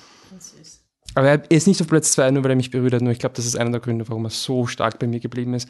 Und das absolut zerstörende Erlebnis, dass er der Anne nicht besonders gut gefallen hat, wo ich am Boden zerstört war. Ähm, aber ja. Du und der Wolf, ja. Gibt's genug Podcasts zum Nachhören. Mhm. mein Platz 2 ist Wonder Woman. Mansplaining-Podcast. Super ist. ja, ist ganz gut. Wo die zwei Typen der Frau erklären, was Warum Feminismus ist. Ja, genau. Das ist ganz wichtig. Das Warum sie nicht recht hat bei diesem feministischen Film. Okay, aber wo die Anne recht hat, ist bei ihrem Platz 2. Florida Project. Jetzt wird das Embargo darf, für mich hier auch. Ich darf drüber reden. Ja, ich habe im letzten Podcast drüber geredet, deswegen. Ja, ja. Ähm, ja, was soll man sagen? Sean Baker. Erstmal Schatzi von Minute One. Könnt ihr euch erinnern an Tangerine. Tangerine war schon genial. Wirklich, ich habe schon ein zweites Mal gesehen. Ist wirklich super klasse, immer noch. Und Sean Baker ist gewachsen. Er ist von einem Film zum nächsten so viel besser geworden. Hallo, wie, wie, wie viel besser will er noch werden beim dritten Film? Also es geht, geht schon fast gar nicht mehr. Das wäre so eine Kurve, die kracht durch die Decke. Also wirklich, Florida Project ist, ist klug. Äh, es ist einfach wie wenn du mit einer Lupe draufschaust, drauf schaust auf ein eine Szene, in der du wahrscheinlich nicht bist, weil du bist ein verwöhnter Millennial und das sind absolut nicht verwöhnte Millennials, sondern Leute am Existenzrand und mit dem Existenzminimum und ähm, die leben halt in einem Motel in Orlando, Florida, in der Nähe von Disney World. Einfach schon genial die Idee, dass du ein armen Motel hast in der Nähe von Disney World, dem einen der dekadentesten Orte wahrscheinlich auf der Welt und, und übertriebensten und happy peppy. Und sie haben halt nur noch in ihrer Straße, da ihre fette Autostraße, und sie haben nur noch diese grindigen Fake Disney-Geschäfte, die nicht mal mehr nach Disney ausschauen, nicht mehr nach, nach, nach chinesischem Disney ausschauen, sondern nach nix. Und, und das ist alles übertrieben und, und ihr Leben ist Org und jeden Tag nur ein, ein Kampf, ein Hustle. Und gleichzeitig hast du diese Kinder, die da durchrennen und ihr Ding machen und ein schönes Leben haben. In, aus ihrer, also aus ihrer Perspektive heraus ist das Leben ziemlich geil. Laufen den ganzen Tag herum, holen sich ein gratis Eis, äh, können machen, was sie wollen, kriegen dann Waffeln mal geschenkt und, und dann ist da der lustige Bobby, der, der sie auch auf Trab hält und so. Also es ist einfach ein ziemlich gutes Leben und dann, dann währenddessen, was mit den Erwachsenen passiert. Das ist das Arge. Und das ist das, was den Michi, glaube ich, auch sehr fertig gemacht hat. Glaubst du? Aber ich glaube, ich bin so ein schlimmer Voyeur, dass ich einfach dieses Abtauchen in diese andere Welt so genieße, dass, also natürlich spüre ich die Emotionen, aber dieses, dieses Beobachten, dieses wirklich draufhalten mit der Kamera und einfach zuschauen, das ist einfach für mich so, ah, ich liebe es, Menschen einfach zuzuschauen und deswegen connecte ich so sehr mit dem Sean Baker, weil er bei Tangerine schon einfach zugeschaut hat und laufen gelassen hat und, und, und ich genieße das, wenn das einfach mal einen Film macht und, und einfach lässt. Und äh, auf so eine kunstvolle Art und Weise, dass du, dass du wirklich, da könnte man sagen, das ist ein dokumentarischer Essay-Film. ähm, ja, War einer mit Story. genau. Also halt sogar mit Seitenhieb, das war ein Seitenhieb auf halt, Side. genau, richtig. Und, und na, einfach großartig fiktionaler Dokumentarfilm. Ist wirklich so. Ja, absolut verdienter Platz zwei und könnte auch auf Platz eins sein. Ja, ohne Probleme. Ja. Bitte, schaut's alle, Florian. alles, alles, was du sagst. Und William Dafoe, Brooklyn Prince, das ist das Mädchen und Bria Vineite. Ich könnte mich nicht entscheiden, wer von den dreien der großartigste ist, aber sie sind einfach alle drei großartig. Der William Dafoe, weil du dich in seine Figur verliebst, die Brooklyn Prince, weil sie sich dich durch, das, durch den Film führt und die Bria Vineite, weil sie das ist, was du dokumentarisch nennst und sie so cool ist. Ja. Das war die, die über Instagram gecastet Genau, wurde, ja. oder? Und die wahrscheinlich nie wieder in einem Film gut mitspielen wird, aber ist egal, nein, das macht mich immer lustig, nein, die ist super. Es ist, glaube ich, ähm, wenn ich mal eine, eine Liste mache mit Six, das können wir vielleicht mal machen. Wir wollen ja vielleicht irgendwann Listen machen, wissen wir nicht. Ähm, eine Liste für die Liste. Ich könnte eine, ich könnte, genau. Wir haben wirklich eine Liste. Wir haben für eine die Liste für die Listen. Aber Ähm, wir wissen noch nicht über die Listen. wir wissen nicht, ob es die Listen geben wird, aber es gibt schon eine Liste für die Listen. Eine Liste wäre doch mal, da kommt mir gerade, ähm, Filme, die mir die Anne empfohlen hat. Da wäre der Oh, fix in den Top 3. Fix. schön. Oh. Bin dir sehr, ich bin dir sehr dankbar für diesen Film, auch wenn ich nicht verstehe, warum du ihn nochmal geschaut hast. Ja, ich könnte ihn auch noch, also das ist wie bei Tangerine. Ja, viel Spaß. Ich habe dieses Gefühl, ich will einfach wieder dorthin. Ich will einfach wieder dorthin und dort sein und mitgehen. Und ich habe das Gefühl, ich sehe noch so viele Details einfach bei jedem Mal schauen. Bei Tangerine was genau. Kannst du einen Director's Cut für mich machen, der dann quasi wirklich nur aus der Kinderperspektive und die Elemente, wo der Film ehrlich ist, Anne ausschneidet? Cut. Anne Cut mal. Ja. Dann schaue ich ihn mit dir, gern sogar. So, wir, wir kommen jetzt beim zweiten Platz, ist nämlich Patrick und ich um den gleichen Film auf Platz zwei und es ist auch der einzige Film, der in allen vier Top Ten Listen vorkommt. Es ist der einzige Film, der in jeder Top 5 von uns auch drin ist. Und der Film, den wir eh schon das ganze das ist, Jahr wirklich? totgetreten haben, quasi. Aber sorry. Gibt eh nichts mehr zum Sagen. Dürfen wir überhaupt drüber reden? Ja, es kommt nicht mehr. Na? Na? Ist nicht Platz? Also wir, uns, wir sind die Bei mir fünf, bei der Anne vier. Ah, okay. Bei uns zwei. Ah ja, Zwei. stimmt, ihr habt Nein, bei mir ist es auf fünf, bitte. Entschuldigung, bei mir Ja. vier, bei dir fünf. Die beste aller Welten. Der beste aller Filme. Na, was ich wirklich lustig finde, wir haben uns, wir haben uns am Anfang, wie wir den Podcast gemacht haben, haben wir halt auch gesagt, es gibt eben immer so diese österreichische Berichterstattung und es hat uns immer ein bisschen so angefuckt mit, hey, er kommt aus Österreich, deswegen finden wir ihn gut und hauen ihn in die Top Ten Listen und übertreiben da jetzt auch ein bisschen, weil eigentlich österreichischer Film tendenziell nicht so gut ist. Das hat sich in meinen Augen besonders eben, wenn man 17 und auch andere Filme anschaut, es tut sich einiges in der österreichischen Film. Ding und es ist nicht alles Rusowitzki und es ist nicht alles Nazi. Und das ist Die zwei einfach. Pole des Österreichischen. Nein, aber dass du einen. Aber Mure ist auch gut. Obwohl der Nazi vorkommt. ja, ähm, aber dass du wirklich einen österreichischen Film machst, der einfach nicht der Standard österreichische Film ist, nicht das weiße Band, diese Art von österreichischen Film. Das, das ist einfach authentisch, grenzüberschreitend. Es ist nicht wichtig, dass der Film in Österreich spielt und gleichzeitig doch, weil dieser Salzburger Dialekt so geil ist. Aber das ist so persönlich und so universell. Das ist ein wundervoller Film. Wie gesagt, wir haben ihn eh schon in alle ähm, Ebenen gelobt. Ich muss nur die, die Kamera nochmal erwähnen vom Film. Ich habe es leider nicht aufgeschrieben. Zwei Menschen. Ähm, die beste aller Welten. Äh, Patrick, mal. Ich finde es einer von, Entschuldigung, ich- ich sag nur einen Satz, aber ich finde, ähm, es gibt zwei Filme in diesem Jahr, die durch Sprache total äh, in die Höhe gehoben wurden oder ganz stark. Das ist Beste aller Welten und der Film, den ich nachher noch sag, aber der Film auch. Der, die Sprache in dem Film ist so schön. Jetzt hältst du mal die Fresse, ohne zu teasern, was am ersten. Ja, aber nein, nein, aber, aber jetzt um Äh, Joshi Heimrath und Paul Sprintz sind die zwei Kameramänner. Äh, ich finde, die Bachelor Welten ist so irgendwie der, das österreichische Florida Project von, von der Idee her, von, aus der Sicht des Jungen quasi das Drama der, der Eltern darstellen, ohne dass es dieser grindige, die Drogensüchtigen sitzen in der Ecke und spritzen sich und sind weggetreten, weil es ein scheiße Film ist, sondern es ist der, der die, die schönen Elemente sucht, die halt trotz dieser Drogensucht der Mutter und des Vaters oder Freundes ähm, da zum Vorschein kommen und Kinderschauspieler sind generell furchtbar.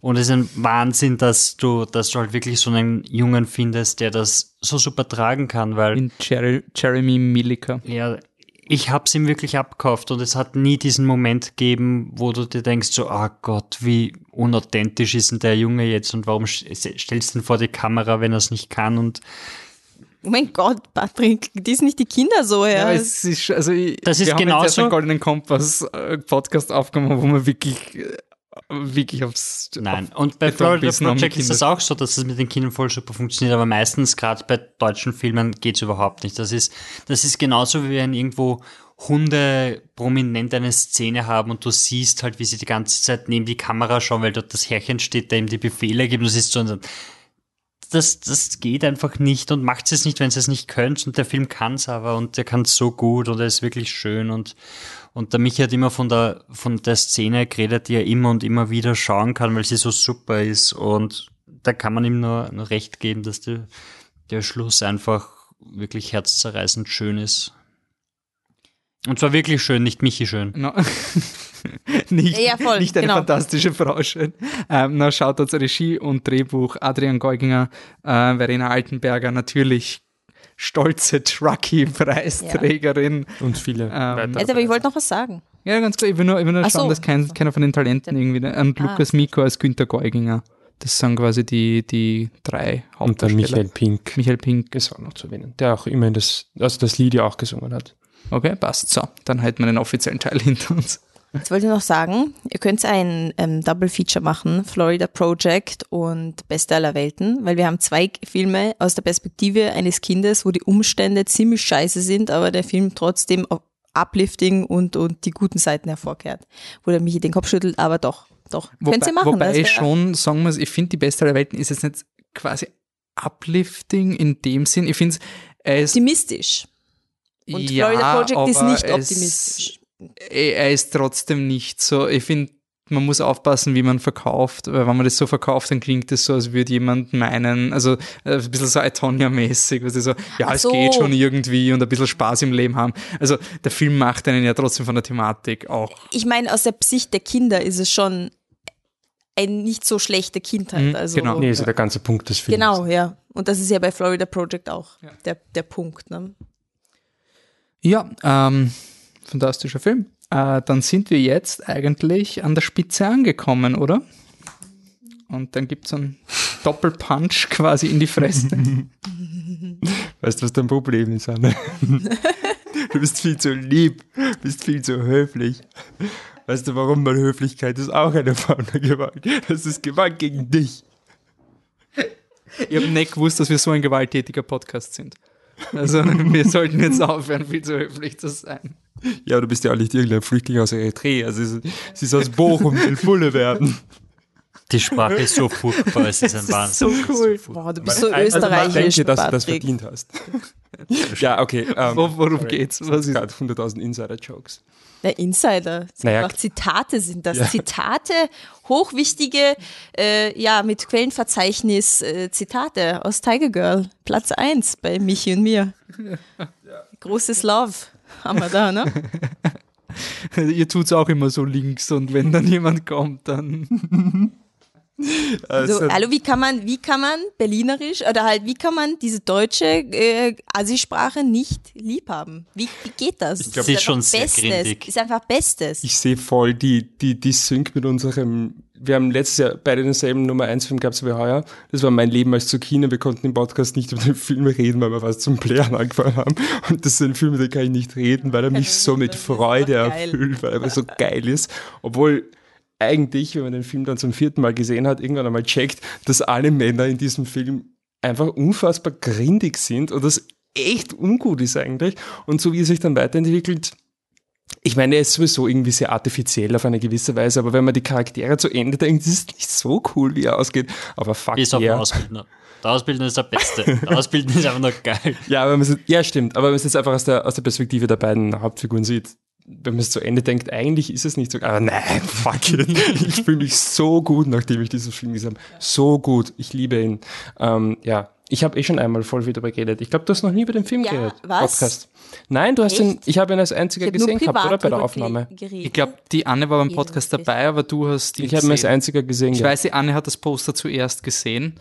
Dann hat der Michi die Geschichte Danke, so danke. verfälscht, dass er gesagt hat, er hat der Anne das Poster gezeigt und dann ist ein Streit ausgebrochen, wer Oh wann Gott, wem das News. Poster wie gezeigt Was hat. soll Aber das? Der Michi ist so schlimm wie die Männer in Tiger Girl. Ja, wirklich. Mindestens so schlimm. Alter. Na, wirklich. Anne, gib ihm. Gib ihm, ja. Na, wirklich, eins in die Fresse am besten.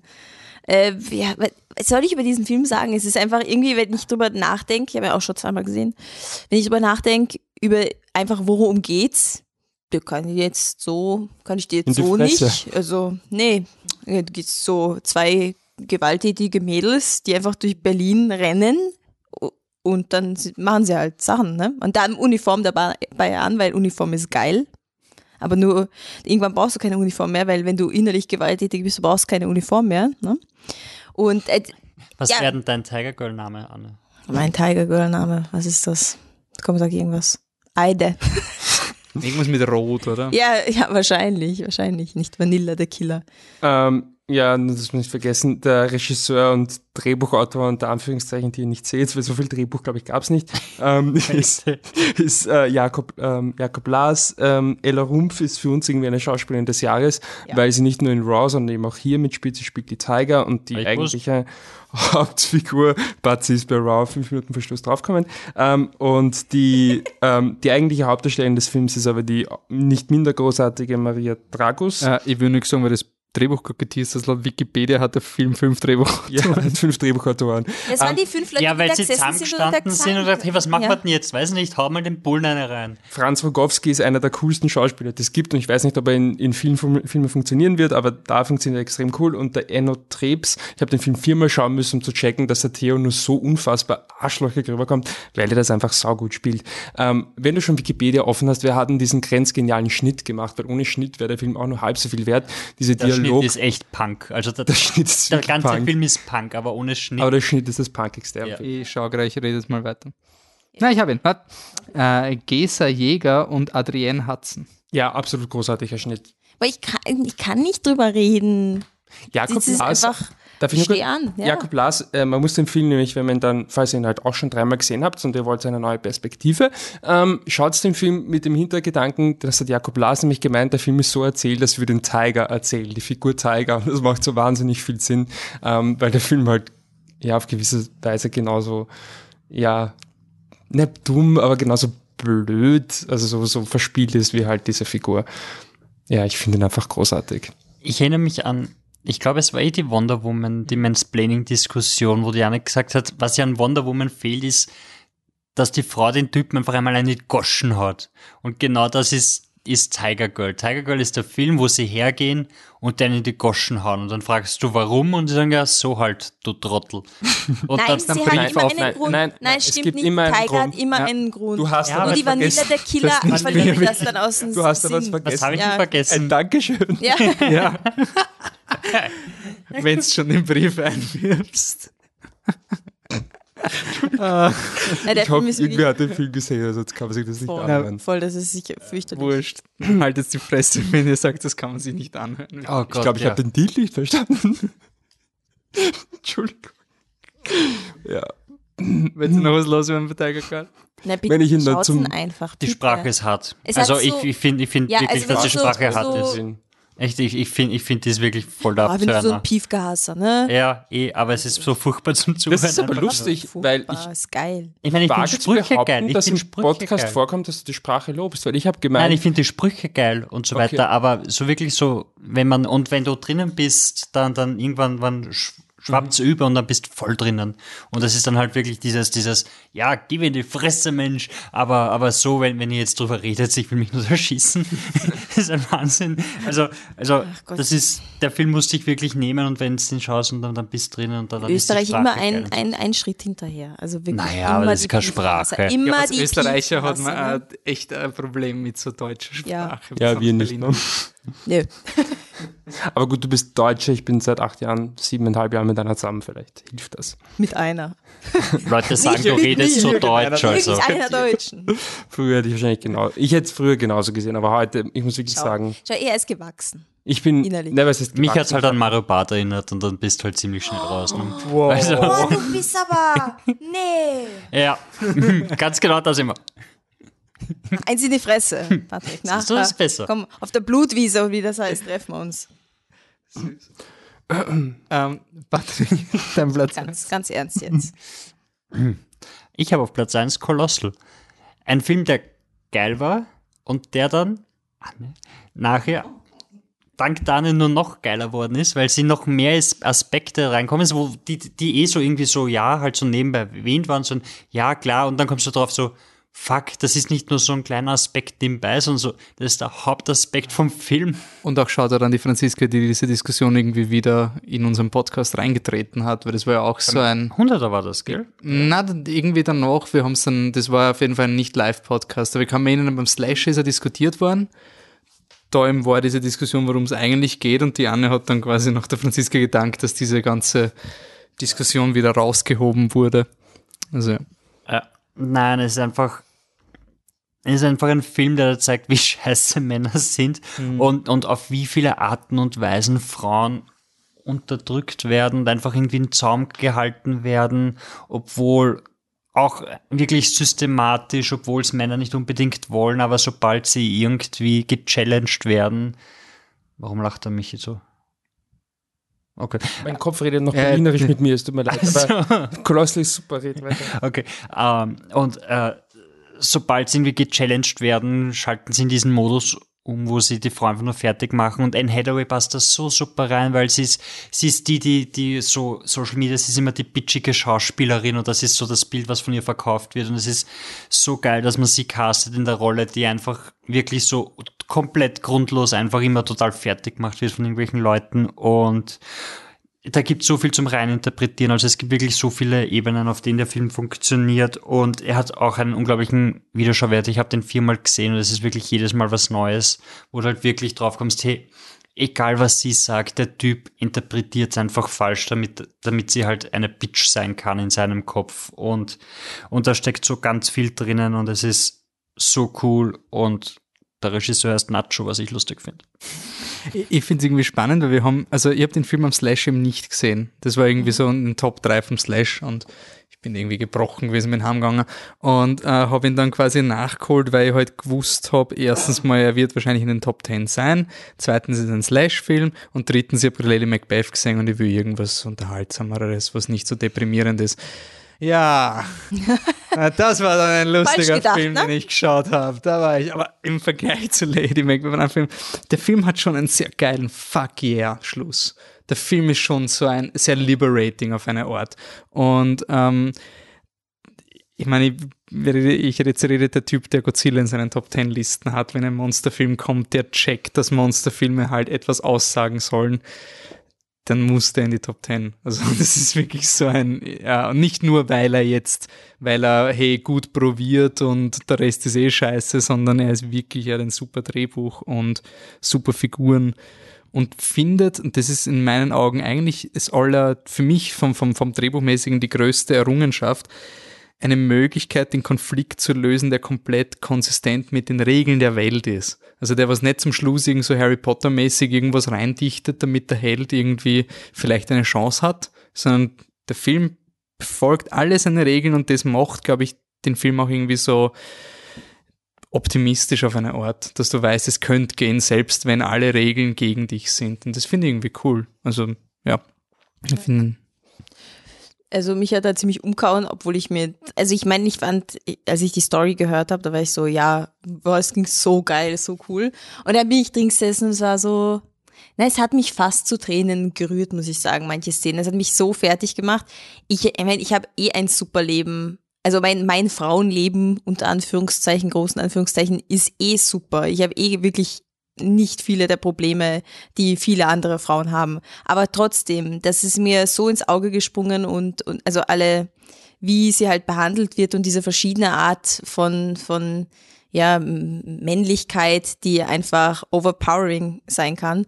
Das ist halt wirklich, das ist mir so also danach war ich so fertig und wirklich so innen drin berührt, weil, weil das einfach so gut das zusammengefasst hat.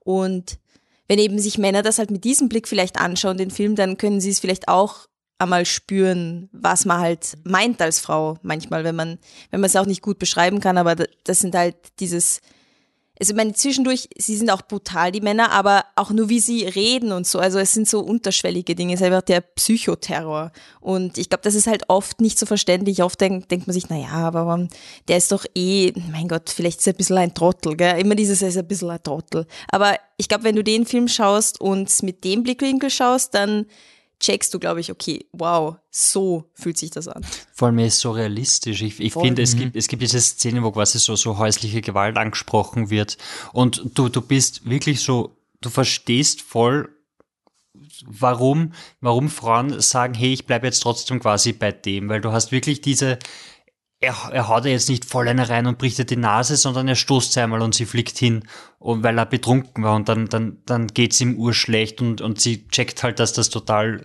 für ihn auch furchtbar war und dass es ihm urleid tut und dann gibt's ihm halt noch eine Chance und dann kommt's drauf, hey, es bringt halt nichts und ja, so auch die Abhängigkeit, wie ja. du dann nicht rauskommst und das finde ich halt, ich glaube, der Film, eben das hat mir so gefallen in dieser Monster-Allegorie, Horror und Monster-Dinge sind immer am besten, wenn sie uns mit Dingen komfortabel machen, die wir im echten Leben wahrscheinlich nie aushalten würden. Also durch dieses Monster-Ding hast du einfach mal diesen Sicherheitsabstand, um das mal ansprechen zu können, bevor du drauf kommst, was alles im Film ist. Was mich wirklich fertig gemacht hat, war die Tatsache, ich habe die Podcasts, ich war bei beiden dabei, ich kannte eure Diskussionen ich wusste, dass eben das zuerst in diese Richtung gegangen ist und dann beim zweiten Podcast nochmal aufgenommen, so, hey, eigentlich geht's da ja um diese Frauensicht, um häusliche Gewalt und das alles.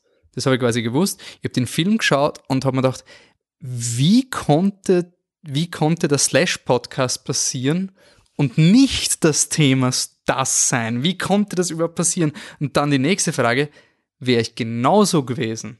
Hätte ich den Film auch so geschaut und hätte nicht checkt, worum es eigentlich. Das hat mich so fertig gemacht. Einfach dieses Wissen, ich diesen Film geschaut und so, sorry, das gibt's nicht. Das gibt's nicht, dass man nicht das als Aussage, das ist die Grundaussage, da, da, gar nichts anderes. Und dann sagen, ja, das weißt du jetzt auch nur, weil du gebrieft wurdest und du hast ganz genau gewusst, auf welche Keywords du ansprechen musst. Und das war für mich unglaublich Ja, ich glaube, das, das, also, wirklich so ich glaube, das ist das Tolle an dem Film, dass du eben auch, auch diese ganz, also diese erste Interpretation, die ist einfach komplett stimmig die, die erste, also diese, diese Haupt mit, mit Alkohol, Alkohol ist das erste Element, was eingeführt wird und alles, du kannst alles umlegen auf, auf Alkohol und es ist immer noch perfekt stimmig und dann ist das halt, dieses Element mit den Männern ist dann so, so nebenbei. Ebenso, eben dieses, ja, die Männer sind alle scheiße und irgendwie ist es urcool, dass du endlich mal einen Film hast, in dem jede einzelne Männerfigur irgendwie kacke ist, weil das, das gibt's eigentlich nicht und dass es eben mit diesen Konventionen bricht und so weiter. Und wenn du es dann umlegst, dann ist es genau andersrum, dass du eben wirklich so Kernaussage eben Männer sind, also Feminismus oh, beziehungsweise äh, Unterdrückung der Frauen und äh, Alkoholismus ist halt auch noch dabei, weil es ist der Anfang, das Ende und zwischendurch zieht sich's auch durch. Und diese Umkehr beziehungsweise die Interpretationsmöglichkeiten in unterschiedliche Richtungen, je nachdem, wie du es gewichtest, ist eigentlich das, was, was Kunst ausmacht. Und deshalb ist der Film so geil. Mhm.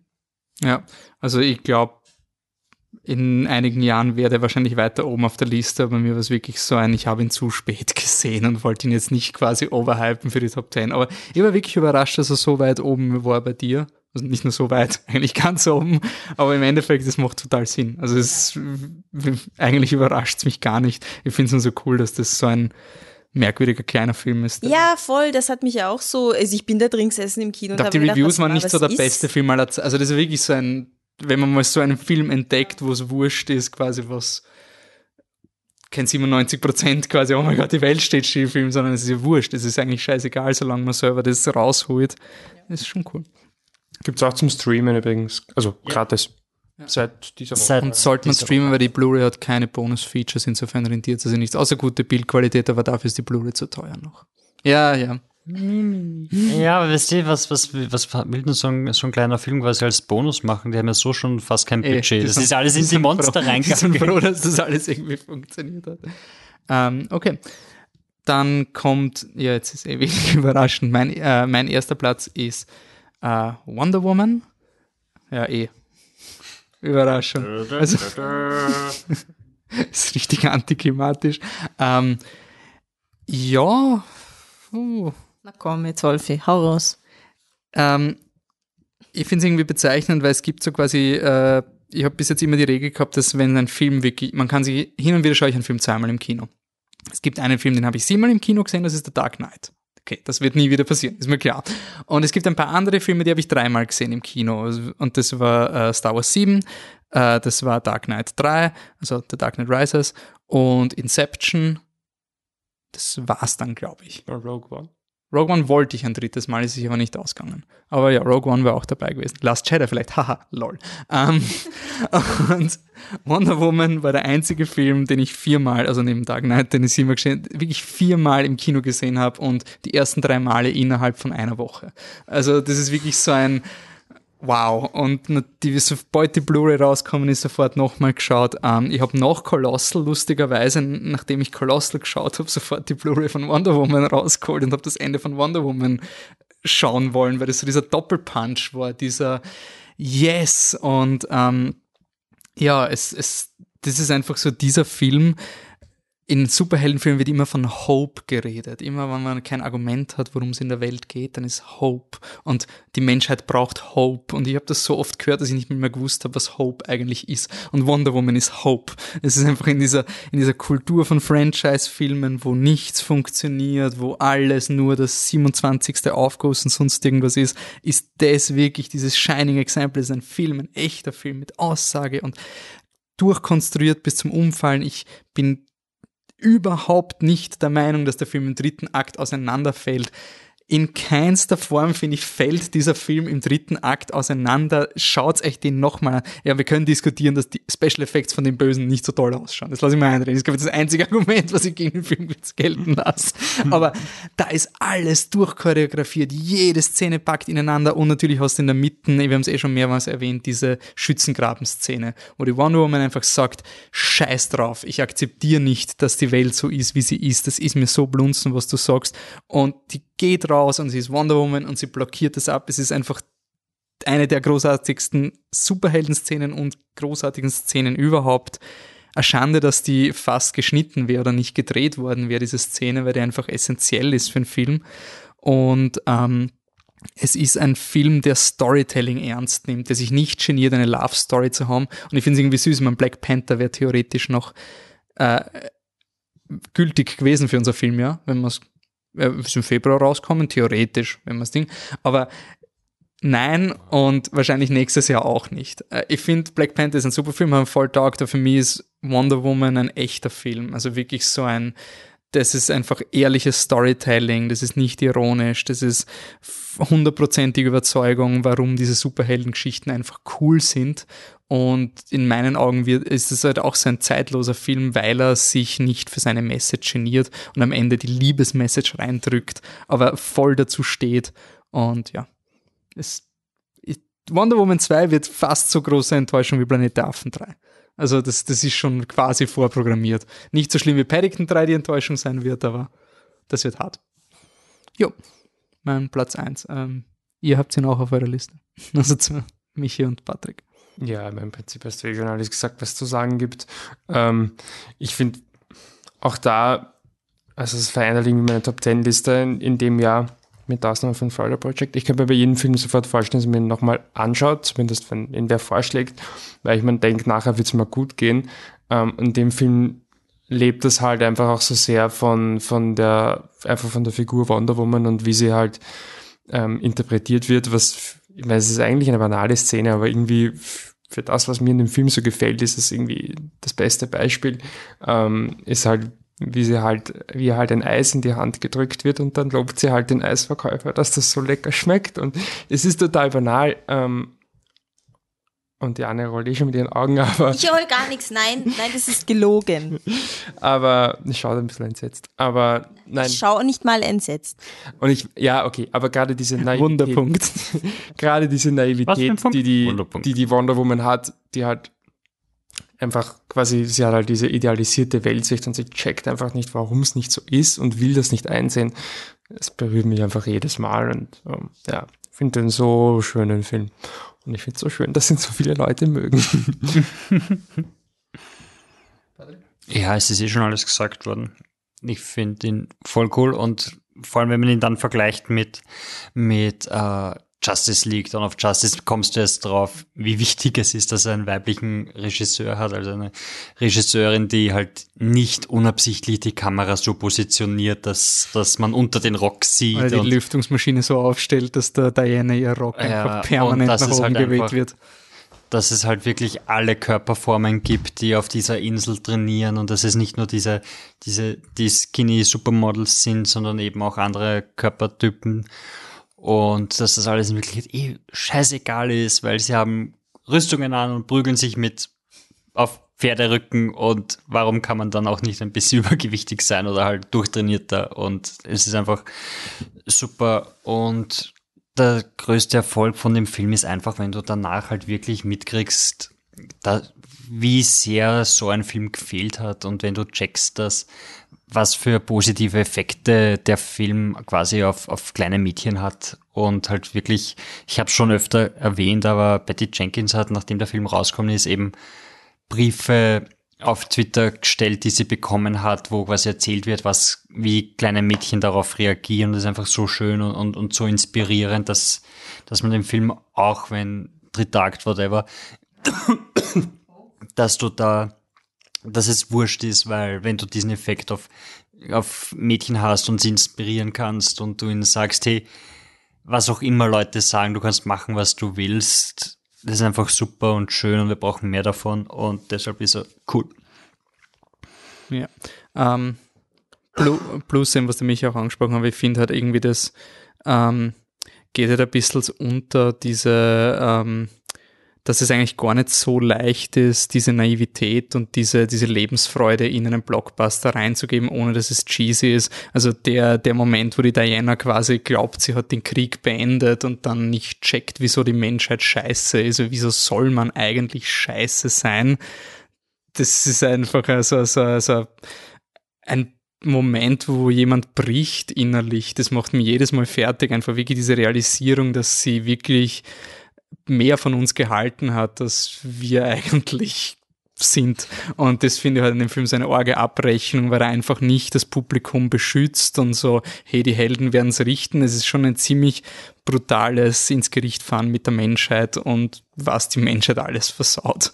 Ähm, ja, damit sind wir fertig mit unseren Top 10 endlich passt, dann gehen wir nochmal die Liste durch. Wie gesagt, wir würden, wir ranken jetzt die, Opti, die optimale, objektive, unumstößliche, 100% korrekte Flip the Truck, die 10, Klammer 11, weil es gibt einen Gleichstand bei Platz 10, äh, Filme des Jahres. Da sind wir bei Platz 10 mit Doppelbesetzung.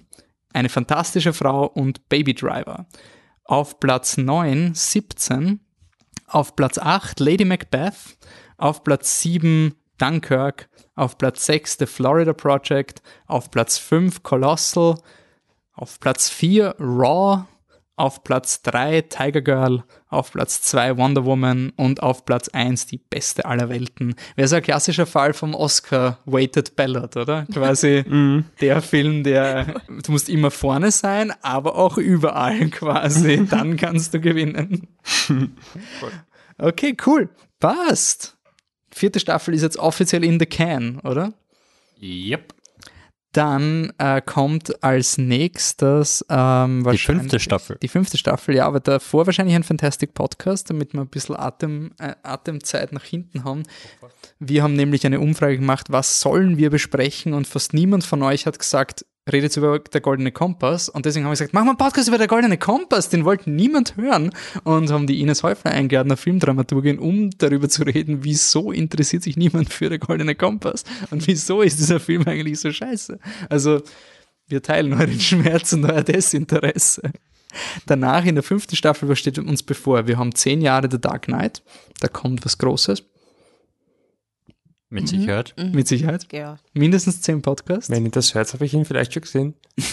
Wahrscheinlich nicht. Dark Knight Rises, meinst du? Aber wir reden ja von Dark Knight, den hast du so. gesehen. Ah, ja, okay, true, true. Ähm, anson und ansonsten will ich jetzt Also nicht wieder riskieren. Ne? Autsch. oh. Okay. Fast abgesehen davon, wenn ihr sagt, welche Themen wir noch behandeln sollen in den kommenden Filmen, wo, wie können uns die Leute das sagen? Ähm, Probiert es mal auf Facebook, da schauen wir noch manchmal rein. Facebook.com slash flipthetruck. Ihr könnt es uns auch twittern. Äh, Twitter.com at flip-the-truck. Ihr könntet so uns pantomimisch darstellen auf Instagram äh, at flipthetruck. Und das war's eigentlich, wo wir Snapchat haben wir sind. noch nicht, gell? Das Nein, sind wir nicht. Snapchat ist tot, seitdem die Rihanna gesagt hat, das ist scheiße. Sind wir schon auf Spotify? erfolgreich sind wir nicht. da musst du wirklich unter den Top-Podcast sein. Da müssten wir irgendeinen sexy Talk, da müsste die Anne irgendwie, da müssten wir das irgendwie in eine andere Richtung treiben, dass der Ja. Flip the Truck sexy Mehr Talk Anne. oder Reiben. sowas. Reiben, oh. Eine Nacherzählung von Handmaiden oder ein Audiokommentar. Oh, Ein Audiokommentar wäre schon Das wäre lustig. richtig lustig. Oder so, wenn wir mal Listen machen sollten, Top 5 Szenen von Anne. Oh Genau, ja. die äh, Hype, Hype, Listen kommen Listen, nächstes Hype. Jahr. Vielleicht. Also, wir haben gesagt, ja. wir haben, also nächste Staffel. Wir haben gesagt, wir wollen in jedem Podcast, wir wissen noch nicht, wie wir es machen, ähm, wir wollen quasi Ja, immer Listen geben von coolen Filmen, aber nicht die fünf overrated Films ever, sonst ist irgendwas Konstruktives und da wäre zum Beispiel sowas wie fünf feministische Filme, die auf den ersten Blick vielleicht nicht feministisch sind oder sonst irgendwas. Also irgendwas, wo ihr auch seht, ah, Also da haben wir wir nicht- suchen zumindest interessante Ansätze, wie man äh, Filme quasi, den Fokus auf Filme legen kann, den man so nicht hätte. Genau, also Ah. wir suchen nicht die fünf besten Star Trek-Filme oder die besten Prequels oder Rep Ja, nein, nein, Ah, gibt gibt drei, und- glaube ich. Egal. ähm, und ja, da braucht man sicher Hilfe, weil wir haben jetzt zwar eine Liste der Listen, da gibt es, glaube ich, auch schon 15 bis 20 Einträge, aber Ja, es ist ein bisschen optimistisch. Also, auf der Liste der Listen, die Liste der Liste hat doch erst drei Einträge. nein, Nein, schau mal da rein. hast du in die falsche Liste der Listen geschaut. Okay, gut. Ja, da, da steht schon da ziemlich viel drin, Okay. aber da könnt ihr uns auch schreiben. Also da, da braucht man sicher Neun. früher, sag ich ja, 15 bis 20, da braucht man sicher früher bis später auch Input von den Zuhörerinnen. Also macht's das gefälligst. Cool. Dann sagen wir Danke für vier Jahre, auf mindestens vier weitere Jahre. Und bis dahin, bis zum nächsten Mal. Ciao. Tschüss. Ciao. Tschüss.